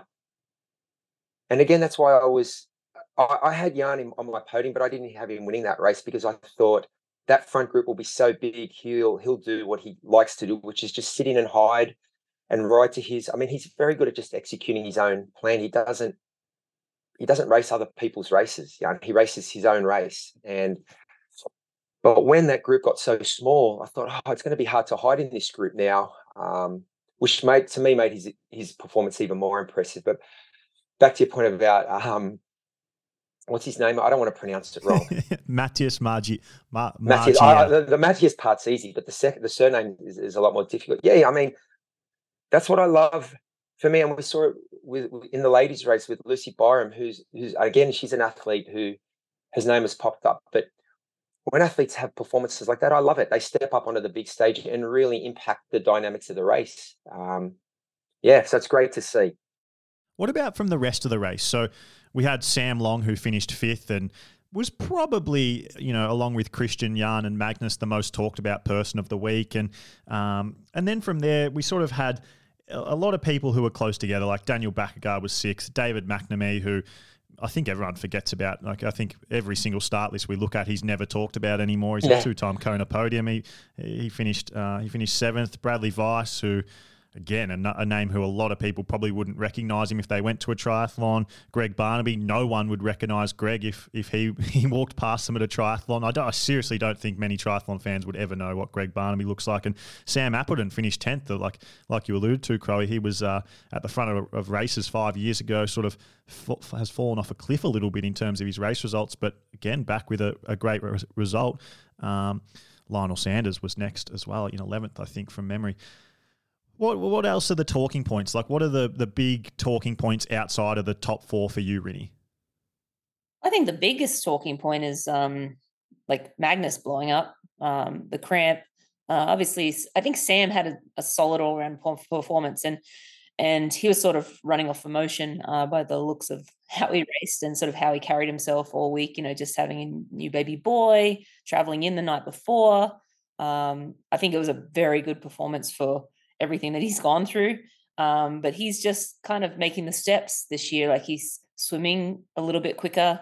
Um, he's obviously riding phenomenally well, um, and he's running really well. So he's he seems to have taken a step up from last year.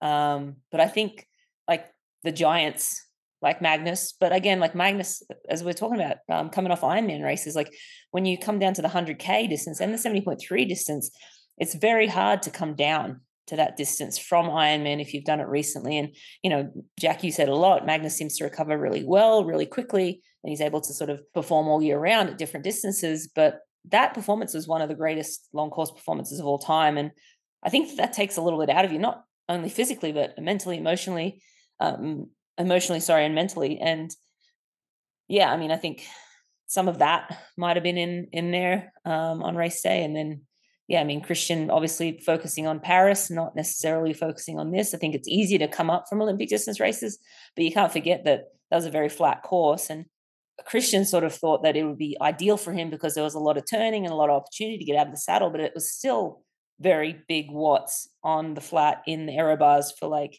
you know, I don't know, 10 minutes, um, you know, each each way sort of thing, maybe a little less than that. So um, yeah, not focusing on the 100K distance definitely sort of, I think, came back and bit some of those big names. Um, but yeah, I mean, there there's so many amazing male athletes going around right now, and you know, I mean, there were. I thought I thought Ben Kanute coming off Roth. Um, I thought I expect a little bit more from him, but I think you know he's probably focusing on Nice, and then yeah, I mean, there's a lot of guys that on, on other days, if they, it wasn't right now and in between some Ironman races and this was their sole focus, might have been a different result, or maybe maybe they would have been higher up in the in the positionings in the end. But uh, yeah, I mean, and that's what I love about racing too. Like you can sort of have you know, speculate who's going to be there on the day, but stuff just happens, and we saw that yeah. big time on race day, and that's where it, what keeps it exciting for us. What about you, Crowe? What did you think about Magnus and Sam Long and, and the rest of the race? Yeah, well, firstly, I think, I mean, it was a non-net wetsuit swim in fresh water, so it suited the the swimmers.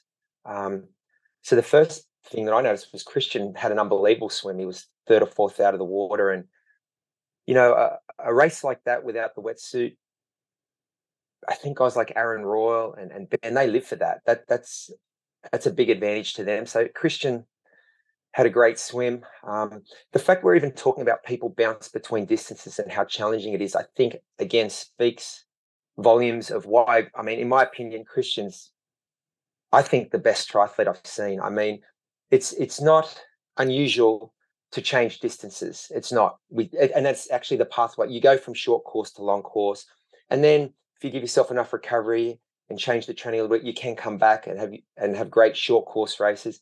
It's very rare to see it happen in the same month, and that's what he does. He goes from an Ironman to a seventy point three to a PTO.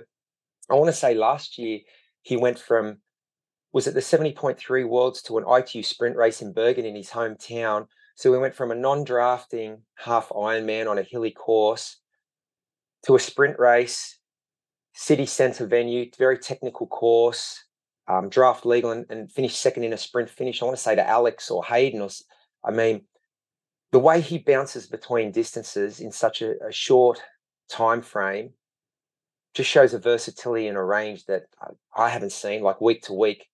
Um, the way he can just bounce between distances is incredible. Um, so, but then when we see how challenging it is for most other athletes, you realize, um, I mean, Ben has come off a great performance in Roth. And um, I want to mention Sam Appleton. He did get 10th. I mean, I think he only got the call up for the race six days before in Milwaukee, and he was right in the midst of Ironman training. So again, I think I think he'd be pretty happy. That's I think that's a solid performance. Um, you know, if you're not doing a lot of tempo or speed work and, you know, your Ironman still six or seven weeks away, you, are probably in that high volume phase. Um, so he, he had a good race. Sam Long, yeah, great race. I mean, considering the week he had and the way the swim was non-wetsuit freshwater, I don't think suited him at all. So for him still to to to show that improved swim um, and bike and run through up to the top five was incredible. I want to say Jason West Westrun, I know with social media now, races and performances get more attention and spotlight than they used to. And we're very good at saying that's the best thing we've ever seen. But I want to say that run split is one of the best or the best run split I have seen on the men's side of the sport. I think we've seen dominant splits on the women's side, and Rinny has has delivered some of those. I think Annie Haug delivered one in um, Ibiza earlier this year. It's very hard to compare between courses and even between seasons and different years. But a valid comparison, I think, is all on the same day on the same course. And what we saw in Milwaukee was some of the best triathletes in the world, a lot of them, um, and some of the best in history. Certainly, two of them, Kristian and Jan. And we saw a guy run four or five minutes quicker than not the average run split, the second run split. Um, I don't think I've seen that on the men's side watching watching the sports, particularly in a, in maybe an Ironman, but not not in not in an 18 kilometer run. I mean that that was an unbelievable run split. And Jason, I mean, he's had second in Oceanside. He got fifth in Ibiza. I think he was one or two seconds behind Jan at the European Open. Um, you know, he's he's certainly stamped his name on a lot of these races, and definitely a guy to watch. You're right about Dave McNamee. He doesn't get much um, airtime before the races, but just so consistent, continues to deliver really great performances, just solid. Um, same with Daniel Baekkegard. He, he's the same. He's always up there in every race. So, but again, I think it speaks to Jan's performance and and you know the the very very top guys, Magnus and Kristian, the, the way they're always there, vying for the podiums. I just it just speaks to their class and their level um, because there's so many other guys in that top 10 who are truly world class, who have no weaknesses. And every now and again, they pop up and get a podium. But it's just those same few names who are just always on the podium. Um, for me, that was the big takeaway from the race again. My favorite training and racing fueling product by so far, it's not even funny, is Precision Fuel and Hydration. Their gels taste great. They don't have that yuck, fake, artificial flavory taste. They have really nice textures, unlike most thick, gooey gels. They come in easy to use, practical packages, so you don't get your hands all sticky. And they have like a really easy to use twisty top on the PF90 gel, which I love. And they're not as expensive as certain marketing hype driven nutritional brands. They've also got electrolyte tabs, which I think are awesome and every triathlete should use in training and racing. So if you want to try them for yourself, then head to Precision Fuel and Hydration's website and use the discount code HTT23 for 15% off your order every single time you shop there. Crowley, one more question about this men's race and then we'll move on to the, the women's race. Kristian Blummenfelt's race, right? So he's obviously cramped and he's lost a minute 30. Um, I think it was almost a minute 40 due to cramping. Only lost to Jan by 37 seconds in the end. Um, he did a, couple of interesting things in the race. You touched on it that he was uh, sitting second or third uh, last feet in that front swim pack of like six to eight people at any given time, something that not many people expected. Um, on that, the Norwegian, the Norwegians, so Olav, Kristian, and Gustav, they've actually hired a full time ex Olympic swim coach who's now in the team. Like they're probably paying him a hundred grand a year or whatever it is, and he's full time with them exclusively. Doesn't do anything else. So that's something that maybe not many people knew. Um, and then the bike. So Kristian, he, he went off the front of the bike and attacked early. He got out to a 30 second lead by himself, uh, 15, 20K into the bike. And um, ultimately that group came back together. But I think that was the thing, that was the catalyst that, that led to that front group splitting. And I'm just, I'm just wondering from your end, with that bike move, was that a mistake from Kristian? Why do you think he's, he's cramping like this? It's not the first time we've seen it at a PTO race. Um, yeah, talk to me a bit about Kristian's race there. Do you think he cost himself? First of all, I want to get a job on the Norwegian team. They're paying ex Olympic swim coaches, that sounds like a good gig. I mean, I spoke to Alexander in Utah. The budget they have, and and I guess their level of professionalism. It's the bar has certainly been raised, and and I think all other athletes really need to to do the same. I mean, it, it doesn't. I, Maxi Neumann proved you don't have to go to those lengths but it certainly doesn't hurt, does it, when you bring in that level of professionalism? But you need a budget to do it. But I digress. Anyway, back to your question.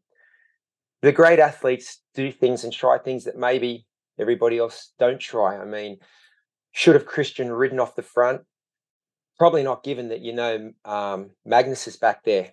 Um, you probably should wait until Magnus bridges across and then go with him. Maybe that's a smarter move. I mean, hindsight is twenty twenty, isn't it? It's, but again, the great athletes try things that others don't try and, and you know we're seeing it again this week Kristians racing in paris two days before singapore. Most people would look at that and just say that that's a ridiculous thing to do that's a stupid thing to do but athletes like Kristian don't set their boundaries according to what other people think or what other people would do.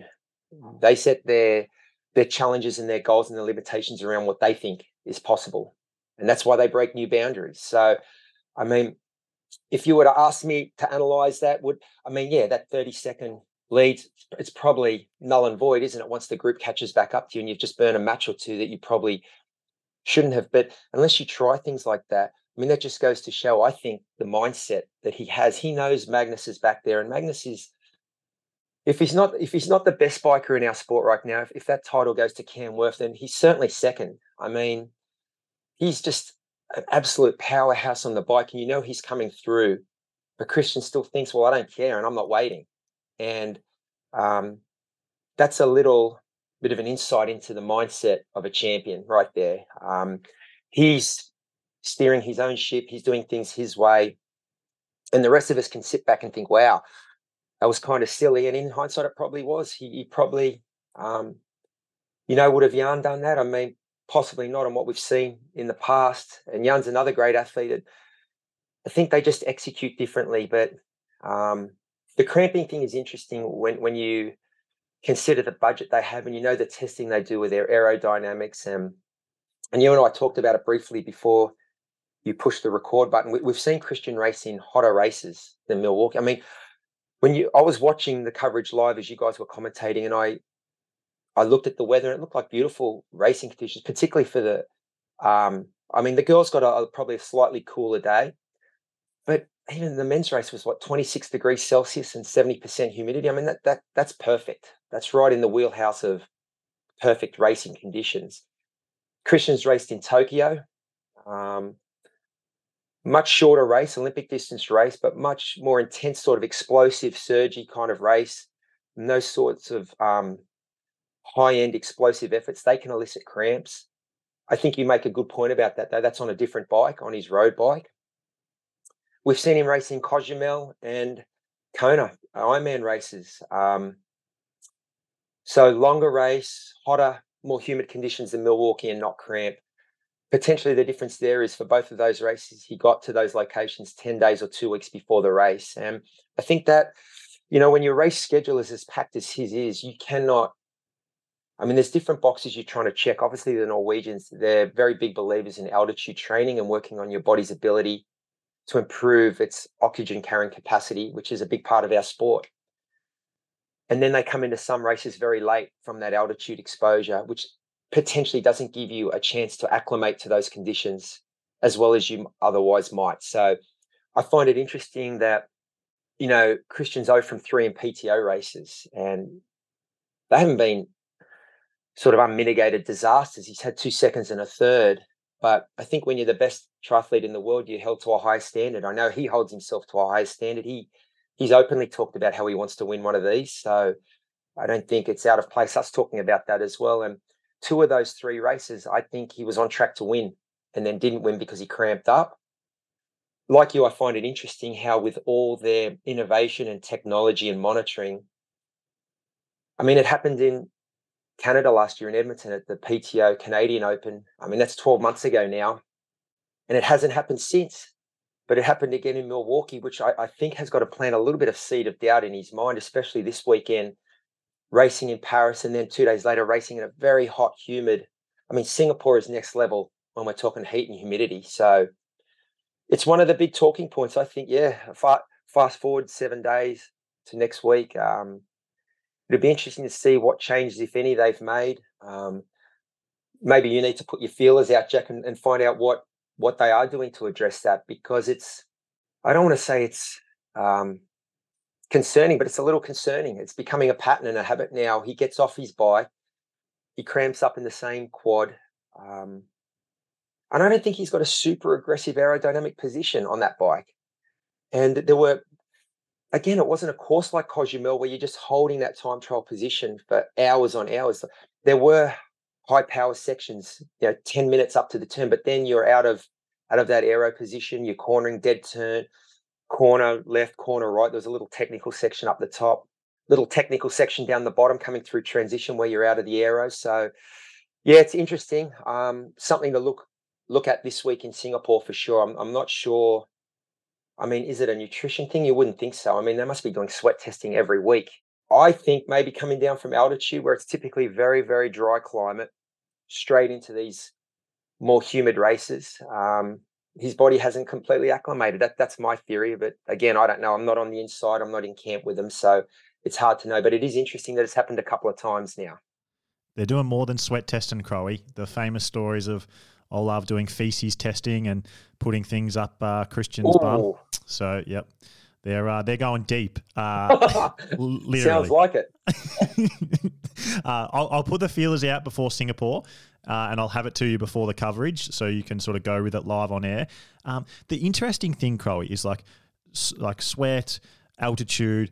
It's always the same place with the cramp. It's not like he's randomly cramping. It's high up on his left yeah. quad. That, that's what makes me go to there has to be something positionally on this TT bike when he pushes hard.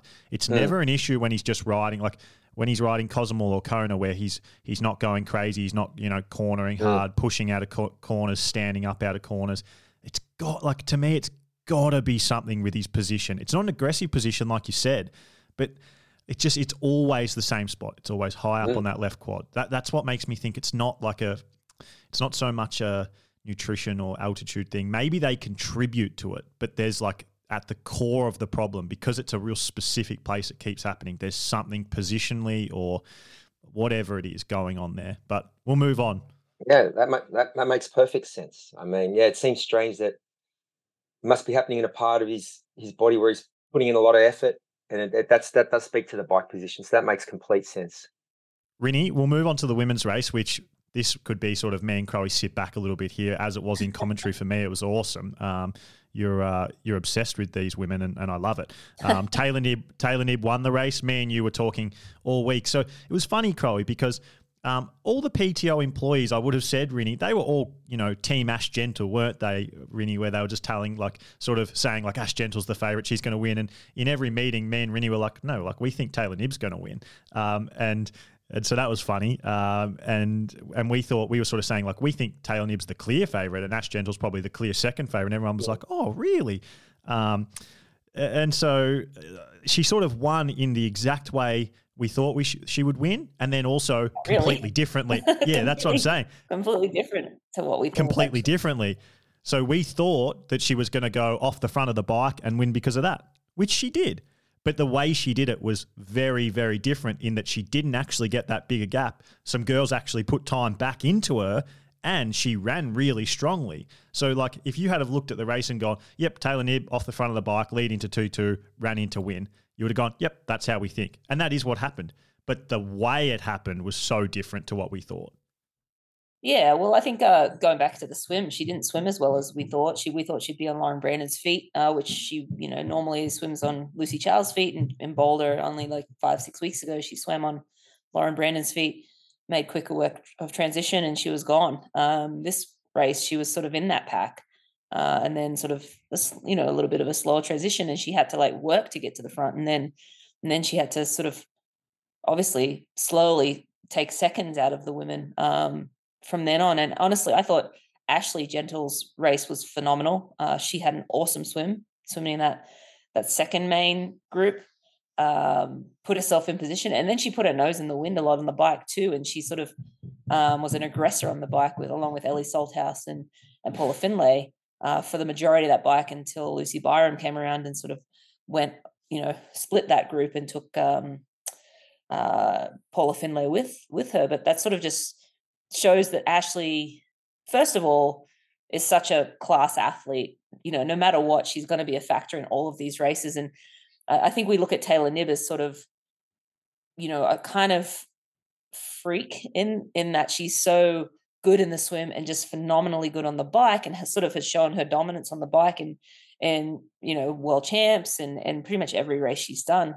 Um, even when she was riding on a road bike in the PTO races she was in the uh, sorry. Collins Cup last year she still won riding a road bike. So uh, has a lot of watts um, that she can push and hold uh, for this distance. I think I yeah I think she I think she put together a great race Taylor Knibb but I think the surprise was not you know, I don't think she swam to her ability. I think she rode very well, and I think she rode right in the wheelhouse of where she is at. But in first Ashleigh Gentle and Paula Findlay and Ellie Salthouse, it's rising, and they're realizing that okay, if we want to win these races, we need to swim near the front, and then we need to really like haul on the bike, and that's what they did in this race, which put more pressure on on Taylor. But what was interesting, as you said, was that Taylor ran super strong. Like from start to finish, she she lost a bit of time to Ashley, but really not um, what we expected. So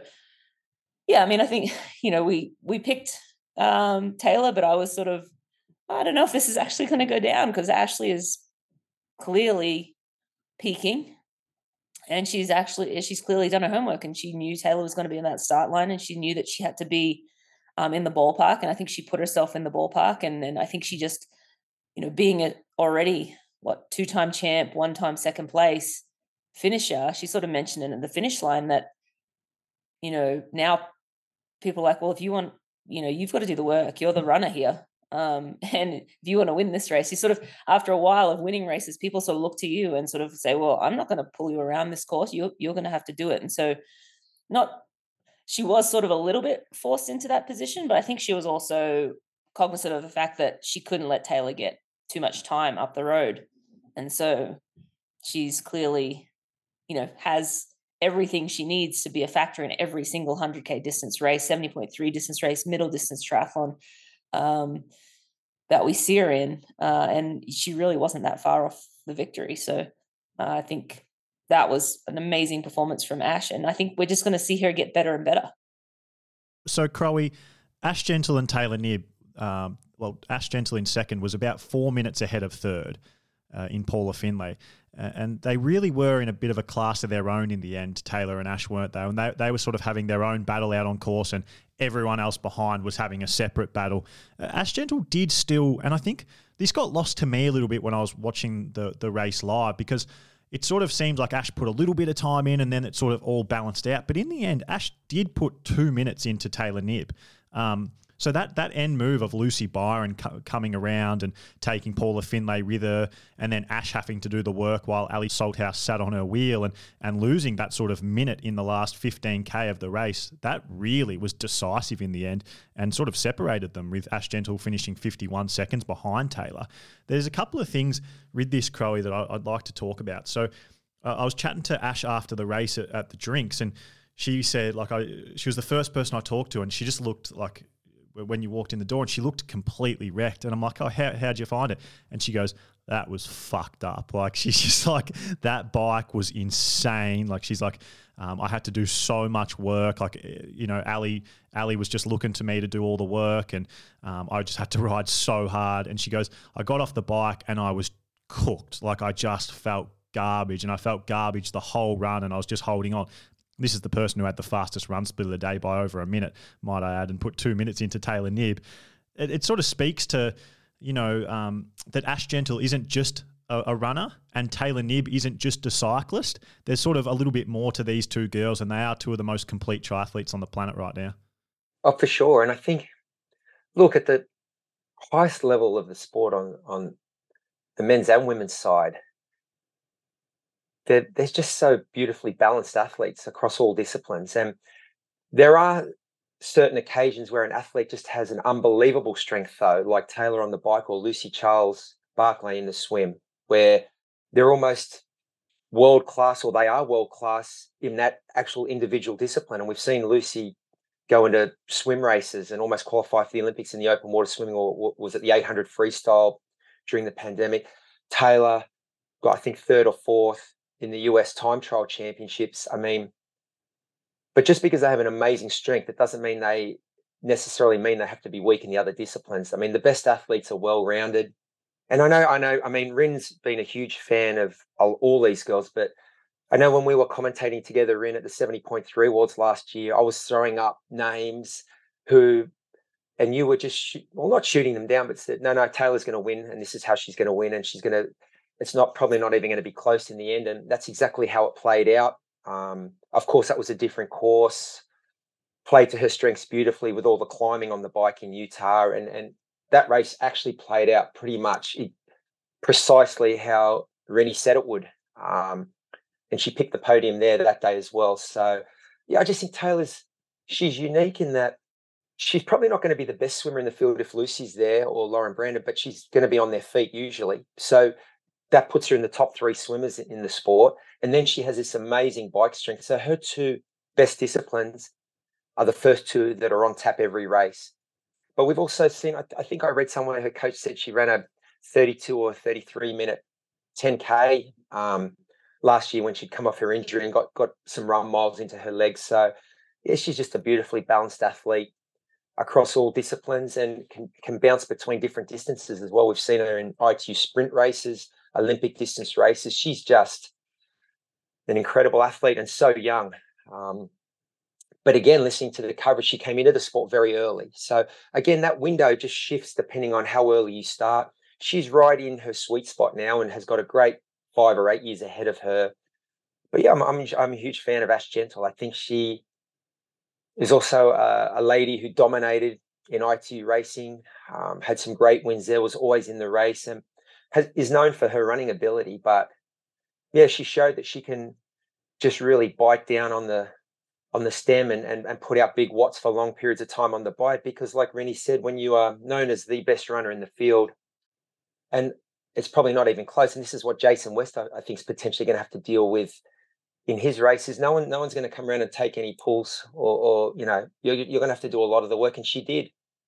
Um, she didn't look around. She did what champions do, which is get to the front and do what had to be done. And um, it was a great race. I, I, think I enjoyed the the women's race in Milwaukee more than the men's race because, like you both said, it, it sort of played out how we thought it might, but just in a different way. Like the, the, the players were where we thought they were going to be, but I mean, then when Lucy Byram came past, she looked so beautiful on a bike. Her cadence, her position, and the way she just rolled through that group, and it almost, um, I don't know, I don't want to say it, it shocked Paula into action, but sometimes, I mean, Paula's clearly a great biker as well. I mean, she just raced in Glasgow at the uh, World Time Trial Championships, and sometimes you get stuck in a rhythm though with a group, and someone comes past, and all of a sudden you think, well, yeah, I can, I can up the watts a little bit here, and I mean, Paula was one of one of the ladies who was doing a lot of work in that second group, and we thought, will she be able to ride through? Or um, and then when Lucy came past, that certainly changed the race.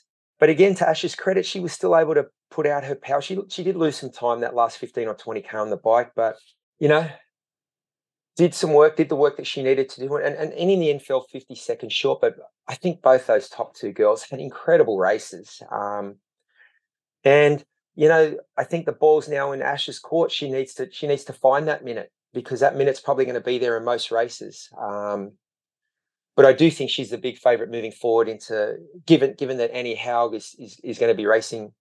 And I know we haven't talked about Singapore yet, but Annie Haug's going to be racing next week, as is Lucy Charles Barclay, which changes the race. I, I just think in that heat and humidity in Singapore, which we know Ash she grew up grew up in that sort of climate. Um, yeah, it's going to be interesting. But yeah, I, I thought the women's race was was great. I loved I loved seeing India Lee up in that front group. Um, Ellie Salthouse seems to have recaptured some form, which we saw a couple of years ago. Um, Holly was up there as well. So and, and Kat Matthews coming through is um, is fun to watch too. I mean, giving up at that time in the swim, it's, it's a lonely day for her, but she just yeah, she just keeps on keeping on, Kat, and you know, had that race gone another K in the run, she might have finished in fourth. I mean, she was right there. So a lot of depth in the women's racing. It's just such, such a high level. Um, but I do think, yeah, in that race, the class of the field was was clearly Taylor and Ash. They, they were a few minutes clear in the end, and but an exciting race to watch. I think um, Lucy Byram's coming. She's going to be world class. Like she's already is world class. She's just finished fourth mm. at a, a, PTO race, but she's only 24. I think she's just turned mm. 24 off the top of my head and she's part of like she trains with Alistair and Johnny Brownlee. That's sort of her crew. She's um she her like her head coach is Jacob Tipper, who he's he's like a, a I think he might have even been a pro cyclist. Um, and he he coaches pro cyclists. Like he coaches Ben Healy, who for everyone who, who follows cycling, he's had a really good year. Came uh, maybe second or third at Amstel Gold, which is one of the big monuments of the year. So he's like a really high level cycling coach, and um, and I think she's sort of coached by him and her partner Sam O'Shea, who used to be a pro triathlete a little bit. Um, actually came out to Australia to do some races, some pro races like maybe Nepean or Noosa and that kind of thing. Um, and yeah, so she's she's sort of training with like Tom Bishop and the Brownlee brothers, and so it's no wonder that like she's so high level. And at 24 with that crew around her, I see her being like a big factor. Maybe maybe more so in longer races. Like I, I imagine her taking that bike strength to the Ironman World Championships and and that that being like a a thing that's in her future. But I think she's going to be a factor in these PTO races going forward as well. Maybe even more so than she was at the US Open. Um, Rinny, was there anything else from the race that sort of stood out to you? Any talking points? Like I know for me, Tamara Jewett was probably something to talk about. Kat Matthews, um, but was there anything for you? Yeah, I mean, I think we all had our eye on Tamara. T- Tamara Jewett. Tamara. I know. um, but yeah, I mean, obviously she, you know, she lost a bit of time to swim. And again, Crow mentioned it earlier, the non-wetsuit, you know, freshwater swim um, is usually harder for the non-swimmer than it is for the, you know, the great swimmer. And when you've got Lauren Brandon in there, and that second pack didn't lose that much time to Lauren. So uh, the ladies were just swimming super fast. And then the bike too, I think, you know, fairly flat course uh, is going to be harder for an athlete like Tamara Jewett. Um, I think she's better on a hillier course, as we saw in Oceanside, where she was able to stick with, you know, Chelsea Sodaro and and that sort of pack of women. I think Kat Matthews might have been in that group, or she may have gotten ahead in Oceanside. Memory fails a little bit there, but she was basically in the mix um, or in touch on the bike on a hillier course. But this one was just a bit just a bit harder for her, and she just sort of kept falling back and falling back and falling back. And when you're you know ten minutes back on on the bike, you know, 18k run, you're not really with these ladies, you're not going to, um, you know, really factor in the race. But yeah, I mean, I, I love seeing Kat Matthews out there. She's such a tenacious athlete, um, and you know, I, she's when she first sort of came onto the scene a couple of years ago, you know, sort of right after the pandemic, I, I was sort of surprised at her confidence first of all, but also then she backed it up, like second place at Ironman World Champs in St George, mm. um, sort of a factor in all the halves that she did. Um, obviously, a big was a big name going into Kona uh, last year as well that we were really looking forward to watching. Um, and again, I'm going to be very excited to see how she performs this year. But yeah, I mean, I, I just think she's coming on, and I think she'll be someone to watch in the future as she improves that swim. Um, she has, you know, she could bike with the lead ladies, I believe, um, and then you know has the run pedigree as well to to finish off a race. So uh, I think she's definitely someone who we're to watch in the future. Lucy Byram was exciting, uh, new talent uh, that I didn't know a whole lot about, uh, but I guess will I know a lot now, and I won't. Uh, you know, it's really fun to see young athletes come in, and you know, you see the established athletes, and they just got logoed up. You know, sponsors everywhere, and Lucy Byram's just in like the kit with, I don't know, maybe. You know, it's not probably a kit. Maybe she bought off the shelf. I don't know, um, but I love seeing that um, you know athlete come through and just have that breakthrough performance and sort of uh, burst onto the scene. So looking forward to seeing her race races um in, in the future. Yeah, we sort of saw that with Matthias and Lucy, didn't we? Like two like exciting stories, young young athletes. It's like, oh, no one's going to sort of take them for granted or underestimate them again. So we'll see them at the, the front of their next race and be like, oh, yeah, now we know who they are. And that is a fun part of the sport. Hey, I think we jump ahead to Singapore quickly and, and just have a quick look at both the races and maybe not try and make too many predictions, but just have a, a bit of a broad chat about the races. We'll start with the men again because I think they are racing first again. Um, it's a, it's a on paper these these these are exciting fields. They're much smaller, and we don't really see this in any triathlon. Maybe you see that in some like Ironman races, but they're small fields usually because they're weak fields. You don't often see these really small, really strong fields. Like I I can't even really think of one recently. Um, so with the men, we have some some of the notable names in my opinion racing. We have Kristian Blummenfelt, we have Gustav Iden, Magnus Ditlev's going to be there again. Sam Laidlow's going to be going to be showing his face. He won challenge challenge London by the way. Um, the the day after the or two days after the the PTO US Open over on the other side of the planet. Um, Maxi Neumann who you know, people might be forgetting about, but it's probably the informed triathlete of the year. Sam, I think Sam Long might be doing the flight over. I haven't confirmed that, but I think he might be. Aaron Royle's going to be there again. Daniel Bækkegård. Um, who else is there? Ben Kanute's there. Jason West there again. So it's like, and that's pretty much everyone in the field. I'm probably only missing five names who who who aren't there. What do we make of this race, Crowie? Well, a couple of things. The, the small field will, will change things a little bit, um, but I think I read there's eight of the top 10 on the PTO rankings going. So it's probably going to be the strongest field of the year. I mean, um, some of those names you mentioned, Aaron Royle, Daniel Bækkegård, Ben Kanute, they're great swimmers. So I think I don't think this is a swim group that you want to miss um, next weekend on the men's side. Um, yeah, but it's going to be interesting. I mean, Max I think he's the favourite. I, I, don't know. He hasn't raced much, but he tends not to race much. I mean, he raced quite a bit last year. He did. I know he's particularly the, the back half of the year. He did Ironman Cairns, which he won in an unbelievable showdown. That was just a straight shootout with Braden Currie, an um, incredible race. I think he won his third on the bounce there. Had a great race in Kona, of course, finished fourth. And then went and laid down a seven hour 45 Ironman in Busselton at the end of the year he also did his best performance at Sunny Coast, I reckon. I reckon his Sunny Coast race was the best performance he did last year, which was before the World Championships, where he had an absolutely crazy run battle. He was insane that day. Yeah, and it's interesting, isn't it? Because a lot of these races just fly under the radar now. They don't get much media, and but it doesn't downplay the performance.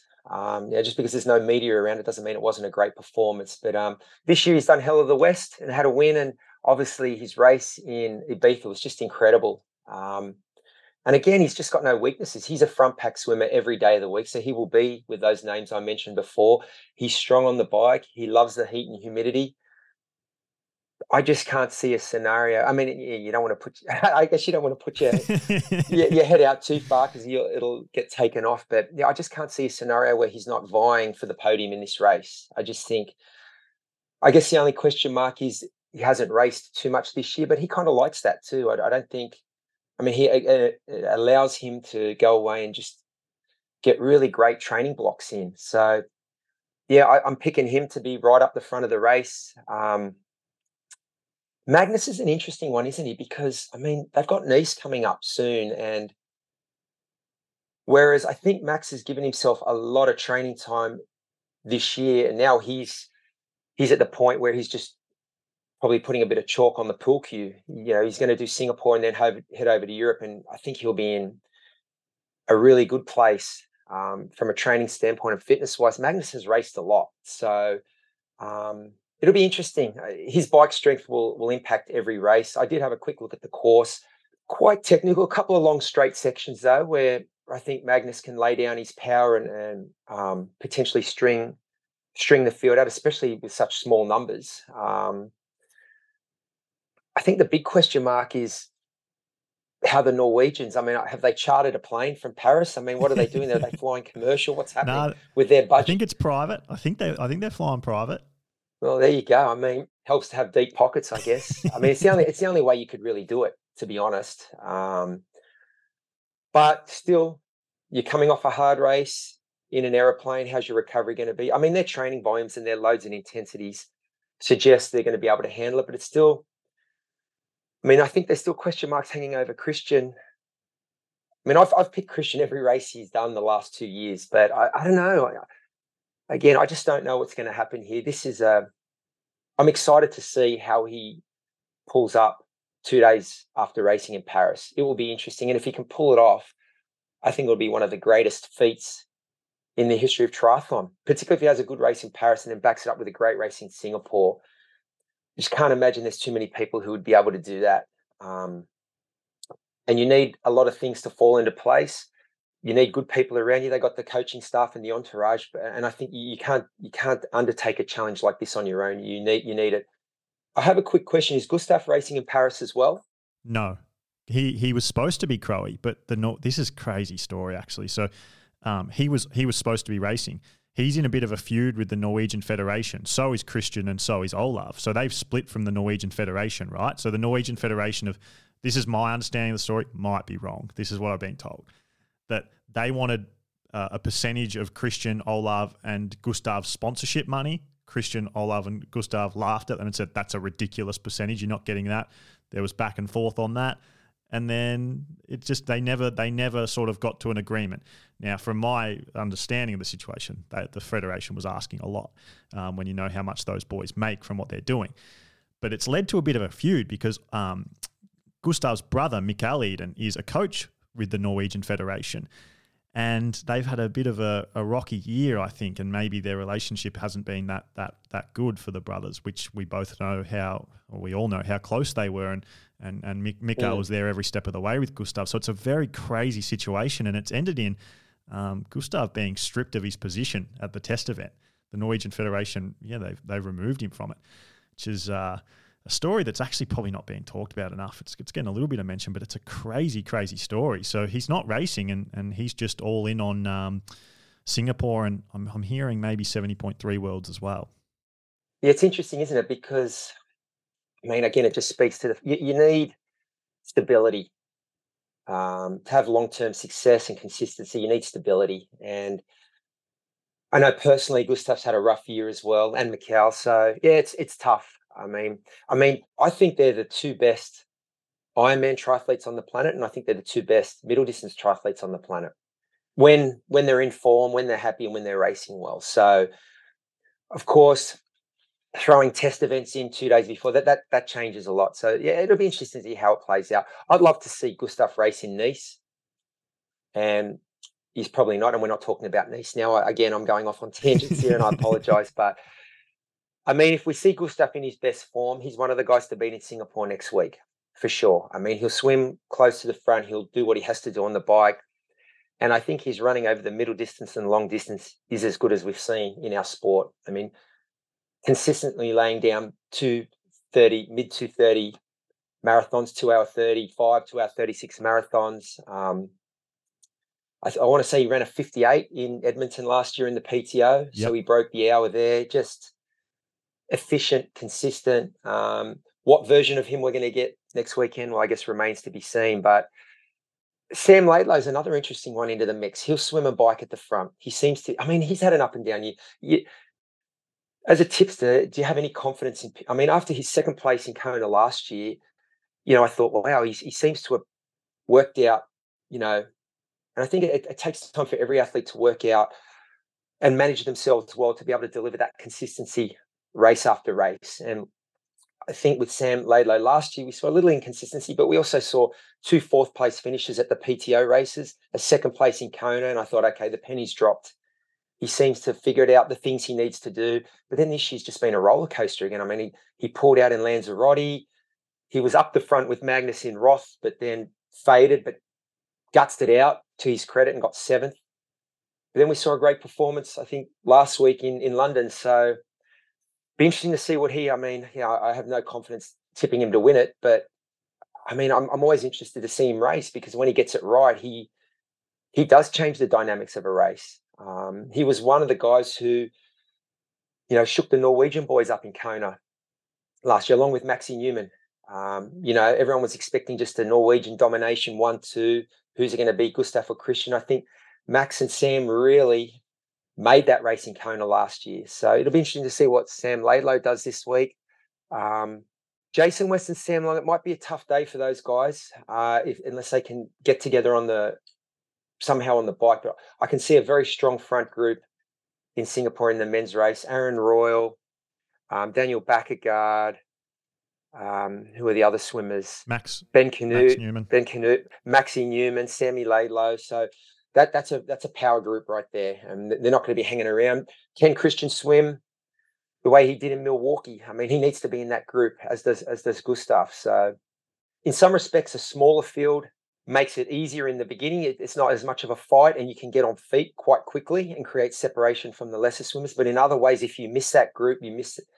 if you miss the train when it rolls out of the station, there's no coming back. And I'm sure Aaron is going to take that swim out at warp speed um, in Singapore and and Ben and Daniel will as well. That they'll be they won't want it, too many passengers on the bike. So they, I, I, I, can I can see a very fast swim in our future. I'm going to put it out there. Sam Laidlow, whether it's the the Singapore or whether it's the Ironman World Championships, he'll have an amazing performance in one of them. I'll guarantee it. I'll sort of I'll put a thousand bucks on it type thing. You know, I just he's he's which one? I don't. Which one? If I had to, if I had to put Nice. money on it, Nice. I'd be put I'd be putting it on Nice. Yeah, and I think if he's going to have an inconsistent day, it'll probably be uh, the Asian Open here.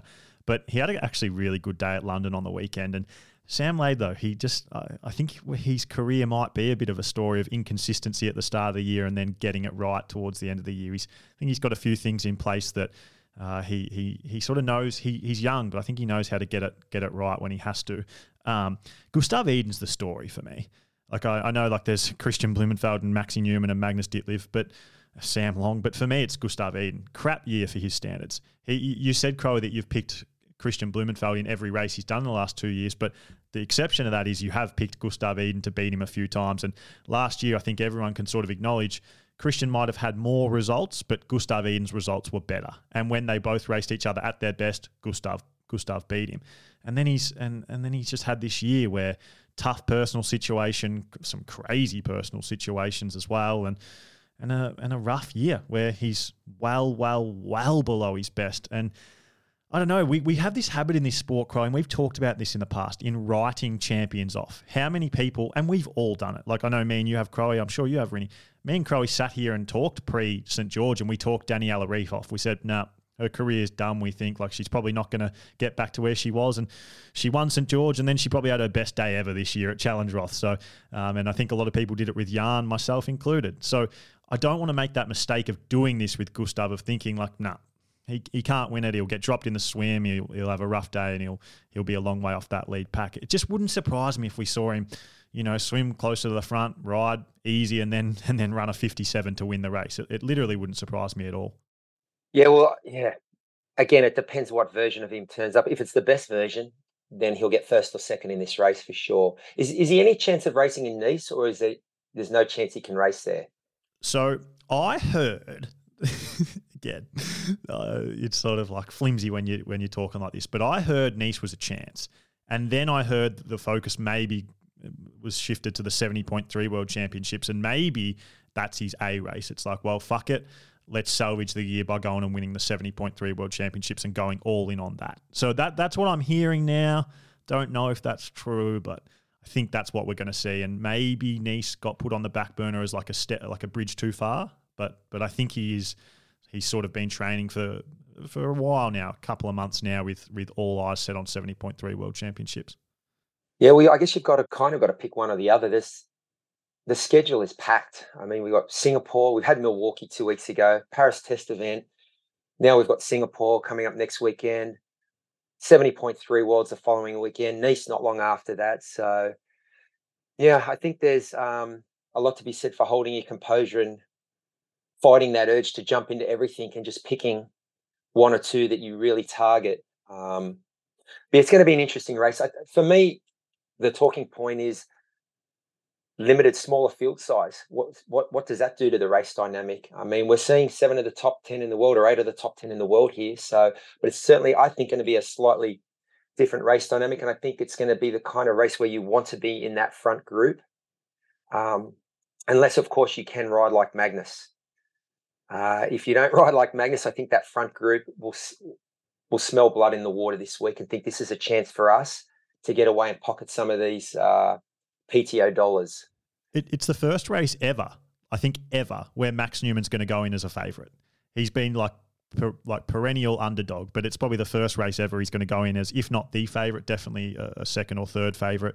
Um, the one sort of caveat to that is he was injured. He was definitely injured, and that's why he missed some racing and didn't do much, and went back to Australia and had a had a sort of period back home. Um, yeah, he was injured. So I don't know how he's been going with that and, and, and whether he's quite back to 100%, but we're definitely going to find out at Singapore because if he is, conditions suit him perfectly, course suits him perfectly, field suits him perfectly. If he's 100% fit, I mean, he winning, not winning is, is um, I would say, I would say if, if all those things are, are like, if he is fit, he should win. That, I'm going to put that out there. He shouldn't even like podium should be a failure for Max at this race, and that's saying something because we know the strength of field and we know Kristian and Gustav. But with the with how Gustav's year's been going, with how much racing Kristian's doing, Mac, Max should win this if he's if he's fully fit. Is there anything with this race, Rinny, that that you want to add before we move on to the women's race? I mean, I think you guys have covered pretty much pretty much everything here. But yeah, I like Max's chances if he, you know, I wasn't aware of his injury, but I was sort of picking him. Uh, I like his schedule. Um, you know, not racing a whole lot, getting training done. Um, is he over in Australia? Yeah, I think he's about to fly yeah. to Singapore. Yeah, so he's on the same time zone, easy flight to Singapore. Uh, you know, that all just plays to his advantage. And then obviously uh, Kristian Blummenfelt, you know, I never count him out just because, especially after like such a he was devastated in Milwaukee to to have I mean, he was so confident going in. And I think that's I, I think he made a mistake on the bike. I think he pushed too hard. He didn't need to. He could sit in and run out, outrun everyone, in my opinion. Um, so I think he made a mistake. I think he was overconfident in, and I don't think he'll make the same mistake in Singapore. But that being said, he is flying from, you know, Paris to Singapore, the hot race, the cramps. There's those question marks. Um, but uh, you know, I think a very, you know, we saw it 70.3 worlds, he was devastated after Kona and then bounced back and won 70.3 worlds and then went and did a sprint race a few weeks later and and was second uh, there. So I think a very motivated um, Kristian is dangerous. Um, but yeah, and Gustav's just a big question mark, right? Like he hasn't had, he's had basically a terrible year. Um, and I'm sure he's so hungry to just get a result on the board. And, and whether that's this one or whether that's 70.3 worlds, I think he'll have one good good race. Um, and then yeah, and then you've got I, I think it's, it's going to be a strong, really strong front pack. And then yeah, as you said, Jason West, Sam Long. I think it's going to be really hard. I mean, Magnus is going to be coming through. If Sam doesn't swim with Magnus, then I think it's going to be really hard for Sam to catch up because I think that front group. But it might just splinter like it did in Milwaukee, where mm. there was a front group, but then all of a sudden there was almost two groups, and there was a front pack, and then there was the Ben Kanute, um, Daniel Bækkegård, um, uh, Aaron Royle group that kind of wasn't able to go with that front group right away. So it'll be interesting to see how that dynamic plays out. Uh, but again, I think Max Neumann, I think, is as you said, the favorite. And actually, but, but also being the favorite and never have been having been the favorite before, what's that going to do to Max? You know, he likes to go in as the underdog. Maybe he likes it, maybe he doesn't. I don't know Max personally. Um, but it's different when you have a target on your back and everyone's talking about you and the boys know that you have the ability to win. And so then they treat you differently and maybe they make you work a little harder on the bike. And um, and also there's a little bit more pressure on your shoulders. So um, yeah, it'll be interesting to see how he deals with that pressure. He's a pretty calm, tough bastard, Max Neumann. I reckon he's one of those guys who like I don't think I don't think anything affects him. He'll sort of just he's yeah he's a, he's just a tough bastard, but he's also super calm and, and relaxed when he needs to be. So yeah, I think I think actually being the favourite might suit Max a, a little bit. Um, uh, yeah, I'm actually looking forward to it. Someone like we won't talk about him, but maybe in the Matthias um, uh, sort of mold is Mika Noodt. He's a wild card for the race, fourth yeah. at the 70.3 World Champs at about 21 years old. He someone to watch. He swims a bit weak for this field, I think. So I don't think he'll find himself in Matthias's position, but he is probably um, now that Matthias is well known. Mika now probably takes the mantle as the most underrated middle distance triathlete in the world. Um, moving on, moving on to the women's race. Uh, Rinny, again, a, a, a, small field. It's not as strong as the men's field. It's, it's in my opinion, it's nowhere near as strong as the men's field but the top end is strong. So we've got Ash Gentle coming back. We know she's targeting it. Lucy Charles Barclay being in the race for me makes it so much more exciting. I love the dynamic she adds. I wish she was at the US Open. It would have made that race funner again. Annie Haug, um, I actually still think her Ibiza performance is the most impressive female performance of the year, ahead of Daniela Ryf at Roth and ahead of Taylor Knibb at US Open. Just my opinion.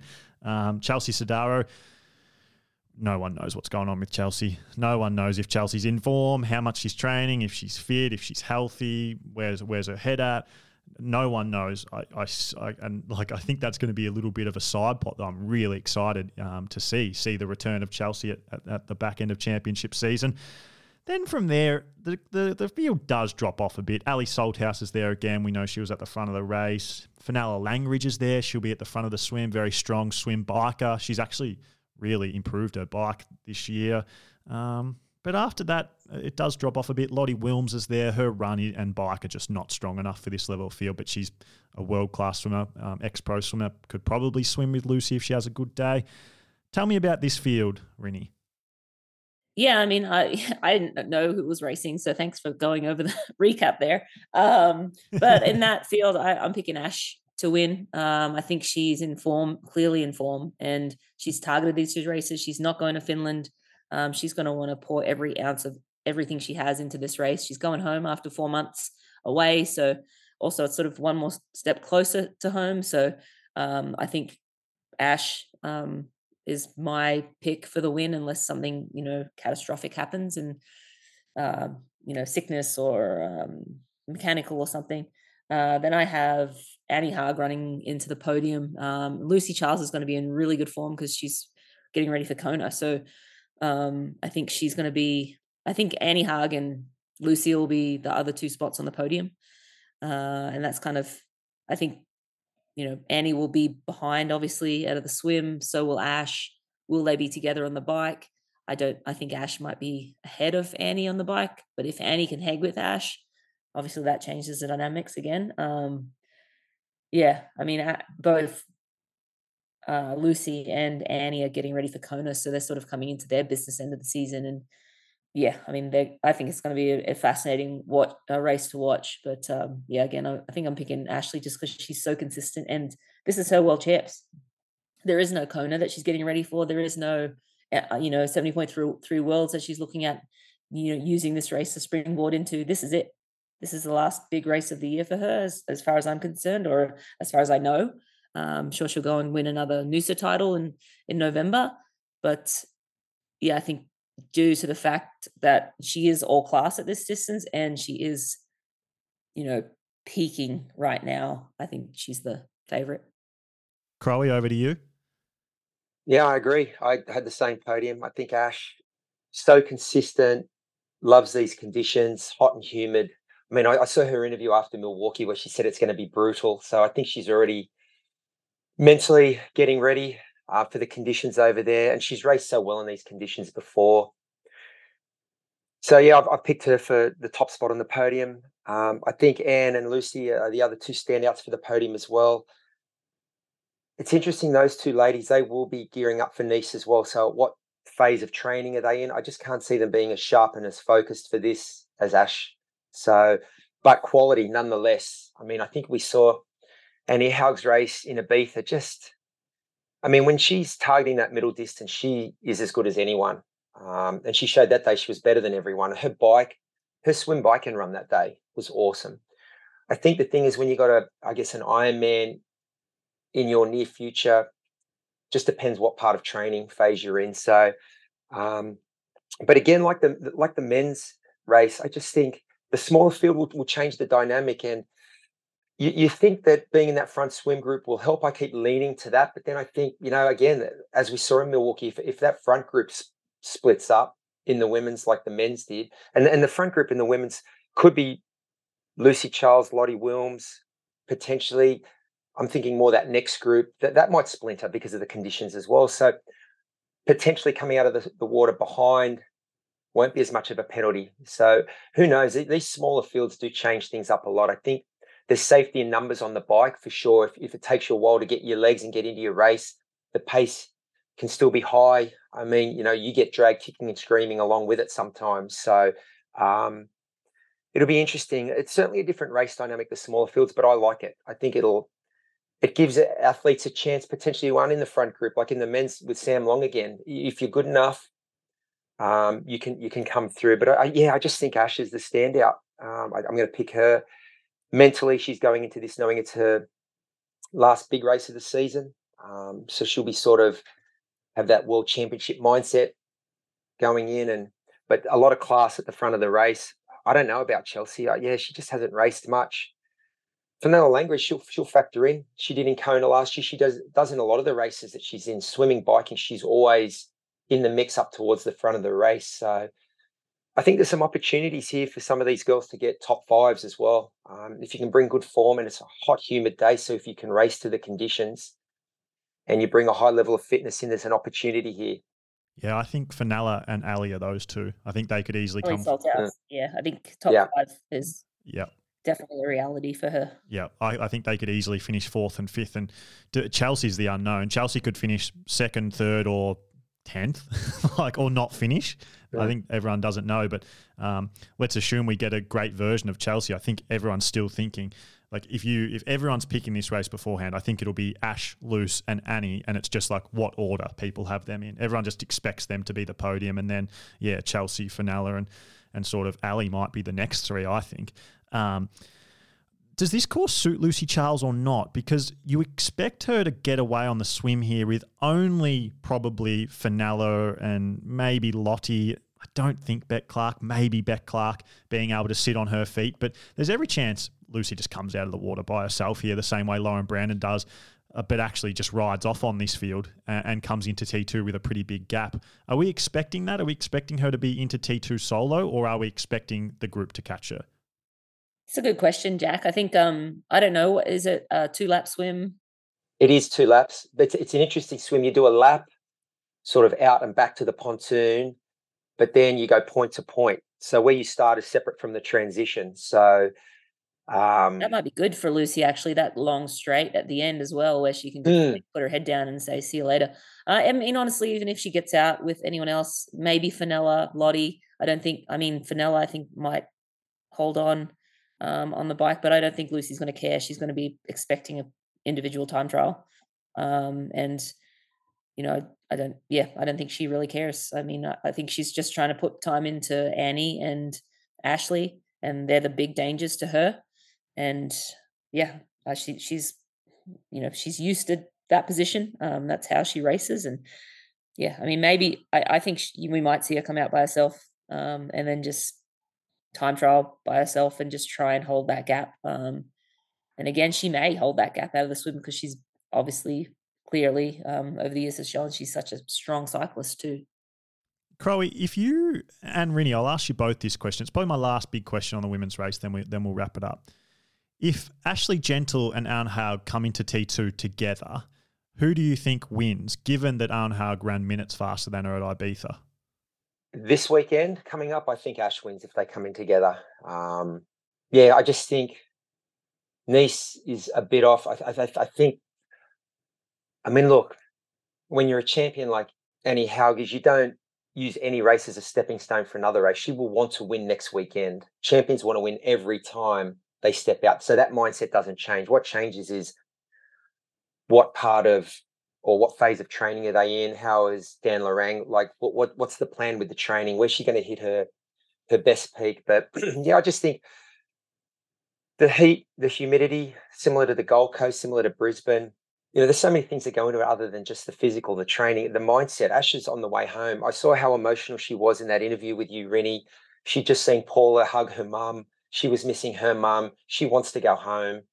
Um, and she's on her way home. This is this is one step into getting home. You know, there's still a little bit of work to do, of course, but I think this weekend, um, and I'd love to see that too. By the way, it'd be so nice to see. It'd be it'd be great for us to watch. Maybe not great for them, but I think Ash gets it this week. Yeah, I think I I tend to agree. I would never pick against Annie Haug, but I think the heat and humidity, and given the fact that Ash is from Brisbane, Australia, um, grew up there, and obviously Singapore is like another level on that. Uh, Annie has shown that she can run very well, but she's never really run super well in Kona. Like she's never, um, I mean, she's run very well. Obviously, won a world title and um, and done very well there. But she's the runs that she's laid down on cooler um, mm. in cooler places. I mean, although that, I say that, and then Lanzarote, I'm not exactly. I think I think that's pretty hot, and she's she's run pretty fast there. So, yeah, it could be mistaken, but um, I think the heat's going to be the key factor in that run battle. It's hard, isn't it? Because eh, you make these predictions, and then, like we saw at the US Open, things are just chaotic in these PTO races. Like Ash said to me after the race, she goes, These races are literally Olympic distance races that just go for longer. She's like, If you do a WTCS Olympic race, how that feels, this is exactly how these races feel from start to finish. And that's why there's so much chaos late in the run because that last 8Ks just goes on forever because everyone treats them like Olympic distance races. So I think one thing's guaranteed is we're going to see some chaos in either race. And whether it's the men's or the women's race or both, there's going to be situations where it's like, I didn't see that coming, just like we've seen in every single PTO race of the year, which I'm super excited about, and why the PTO distance is probably my favorite distance in triathlon at the moment. Um, the one last thing, we don't even have to talk about this. I just think this is a watching point for the Singapore Open um, the Asian Open. I think into 2024 and 2025, the PTO might be moving towards this format. Now, this is just my sort of own take on it. It's not really from inside knowledge, but I think, based on what I do know, that they are going to move towards these shorter fields. And Singapore is a little bit of a sort of um, case study for that. How does this racing go? Is it is it exciting? I think that we might see a world next year where whether it's five races they do or 10, 10 races they do, where they all only have 20 athletes in the field, 16 permanents and four wildcards or something like that. And that we're probably not going to see too many races with, you know, 30, 35 athletes. So I think this racing on the weekend is, is sort of important for the PTO there and, and seeing how these smaller fields go and whether it does make the race exciting might have sort of big implications for next year in the field sizes they pick. So that's just a that's just a watch this space, I reckon. Yeah, well, interesting, interesting. I mean, every race is different, and I mean, I'm loving what the PTO are doing.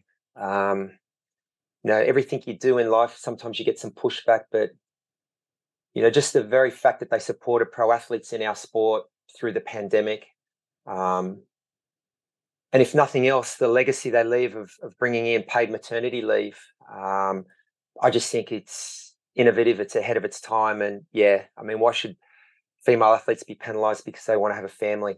Uh, male athletes do it. So I, I, love what they do. And yeah, I'm interested to watch what happens moving forward. I think anything that can make the racing more interesting, more exciting, that, that sells it to a wider audience, um, benefits everyone in the sport. I know there's an argument out there that um, the field should be bigger to give more athletes a chance. But if there's more racing, I mean, not every athlete's going to do 10 races if there's 10 races on the schedule. So a larger schedule um, lends itself to more athletes getting a chance anyway. Not only that, Crowie, I think the other thing is if if they do have whatever five, ten races, and the top athletes are going to those five, ten races, there's so many other races around the world that then athletes that maybe aren't in the top twenty in the world don't have, you know, a contract or whatever to go and race for the PTO. Um, you know, they'll they'll be able to go and race and and then make the steps to then get into that top 15 top 20 and i think you know, there has been a little bit of criticism to the PTO, but I, I think in any sport, the top percent make the money, and that's, yeah, the yeah. way it is, and that's why it's so like amazing when you are able to get to the top. And um, it's about making yeah. the steps to try and get to the top. And uh, I think this is only going to help the sport in general, uh, just more pieces of the pie, right? Um, and the, going back to if they do 20 athlete uh, field size, I mean, I think, as I said, I think that's just going to be a carrot for athletes that maybe aren't in that top 20. You know, look for trying to get a wild card, um, race consistent, consistently well in all the other races that are available uh, around the world. And what I actually really love about the PTO is that they take, you know, they're, they're doing it all for the pro athlete So if the 20 athlete, if that's what they're planning on doing and that doesn't work, they'll make adjustments and they will um, figure out a better way to do it because they're trying to you know make the sport a better place for professional athletes. They're trying to grow participation in general eventually but uh, i think honestly future looked pretty dire for professional athletes before the pto came around. So i think uh, yeah. over overwhelmingly they have been a positive um, step in the right direction for pro athlete for professional athletes. Amen. Yeah for yeah, agreed. And uh, I think also a matter of when, not if, the PTO develop a sort of development tier of races as well. Another watch this space that I think is definitely coming. It's just when it's coming. Um, guys, thanks so much for coming on. Uh, obviously, with whether there's five or 10 races there next year, you guys will be commentating at, at, at least half of them, I'd say. I know that the PTO have plans to have a pretty tight little commentary crew, and all three of us are, are, going to be there for the, the better part of most of the races next year. So we're going to see a lot of each other and have a lot of these discussions going going forward in 2024 and 2025. Great to have the first of of many. Uh, really, really, really fun. And we were going to go for 30 minutes, and we've gone for an hour and 30 minutes, which sort of tends to always happen when me and Crowie are in the same conversation. And now you bring Rinny in, and it only makes it more interesting. So thanks, guys. Uh, Crowie, have a have a safe flight over to Singapore, and and Rinny, it was awesome to to commentate with you last week and get to know you a little bit better. The the Renegade Master, as me and Alex were calling you, uh, and Miranda Carfe, as everyone else was calling you. Stop saying that. You'll get it stuck in people's heads. uh, thanks, guys. See ya. Thanks, Jack. Thanks, Jack. If you're someone who trains for triathlon and hasn't got yourself some form goggles yet, then you just need to. Everyone who I coach who trains by themselves a lot in the pool, one of the first things I've always suggested is to buy some form goggles. And I was doing that well before they partnered with the podcast, or I, I even had the podcast for that, uh, for that matter. Not having them is literally, in my opinion, like running or riding without a Garmin or GPS watch or computer. And like you just never do that. You, people don't do that. And there's reasons why, because if you're taking your training seriously, you shouldn't do that. So start taking your swimming that seriously and uh, the, the same sort of um, approach that you take to your biking and your running, do that with your swimming. And, and getting some form goggles really helps with that because it, it's just all your data in front of your eyes while you're swimming. It just makes things so much easier um, and it makes you race faster. And we all neglect our swimming triathlon. So stop doing that. Use the discount code HTT15 for 15% off your goggles on Form's website.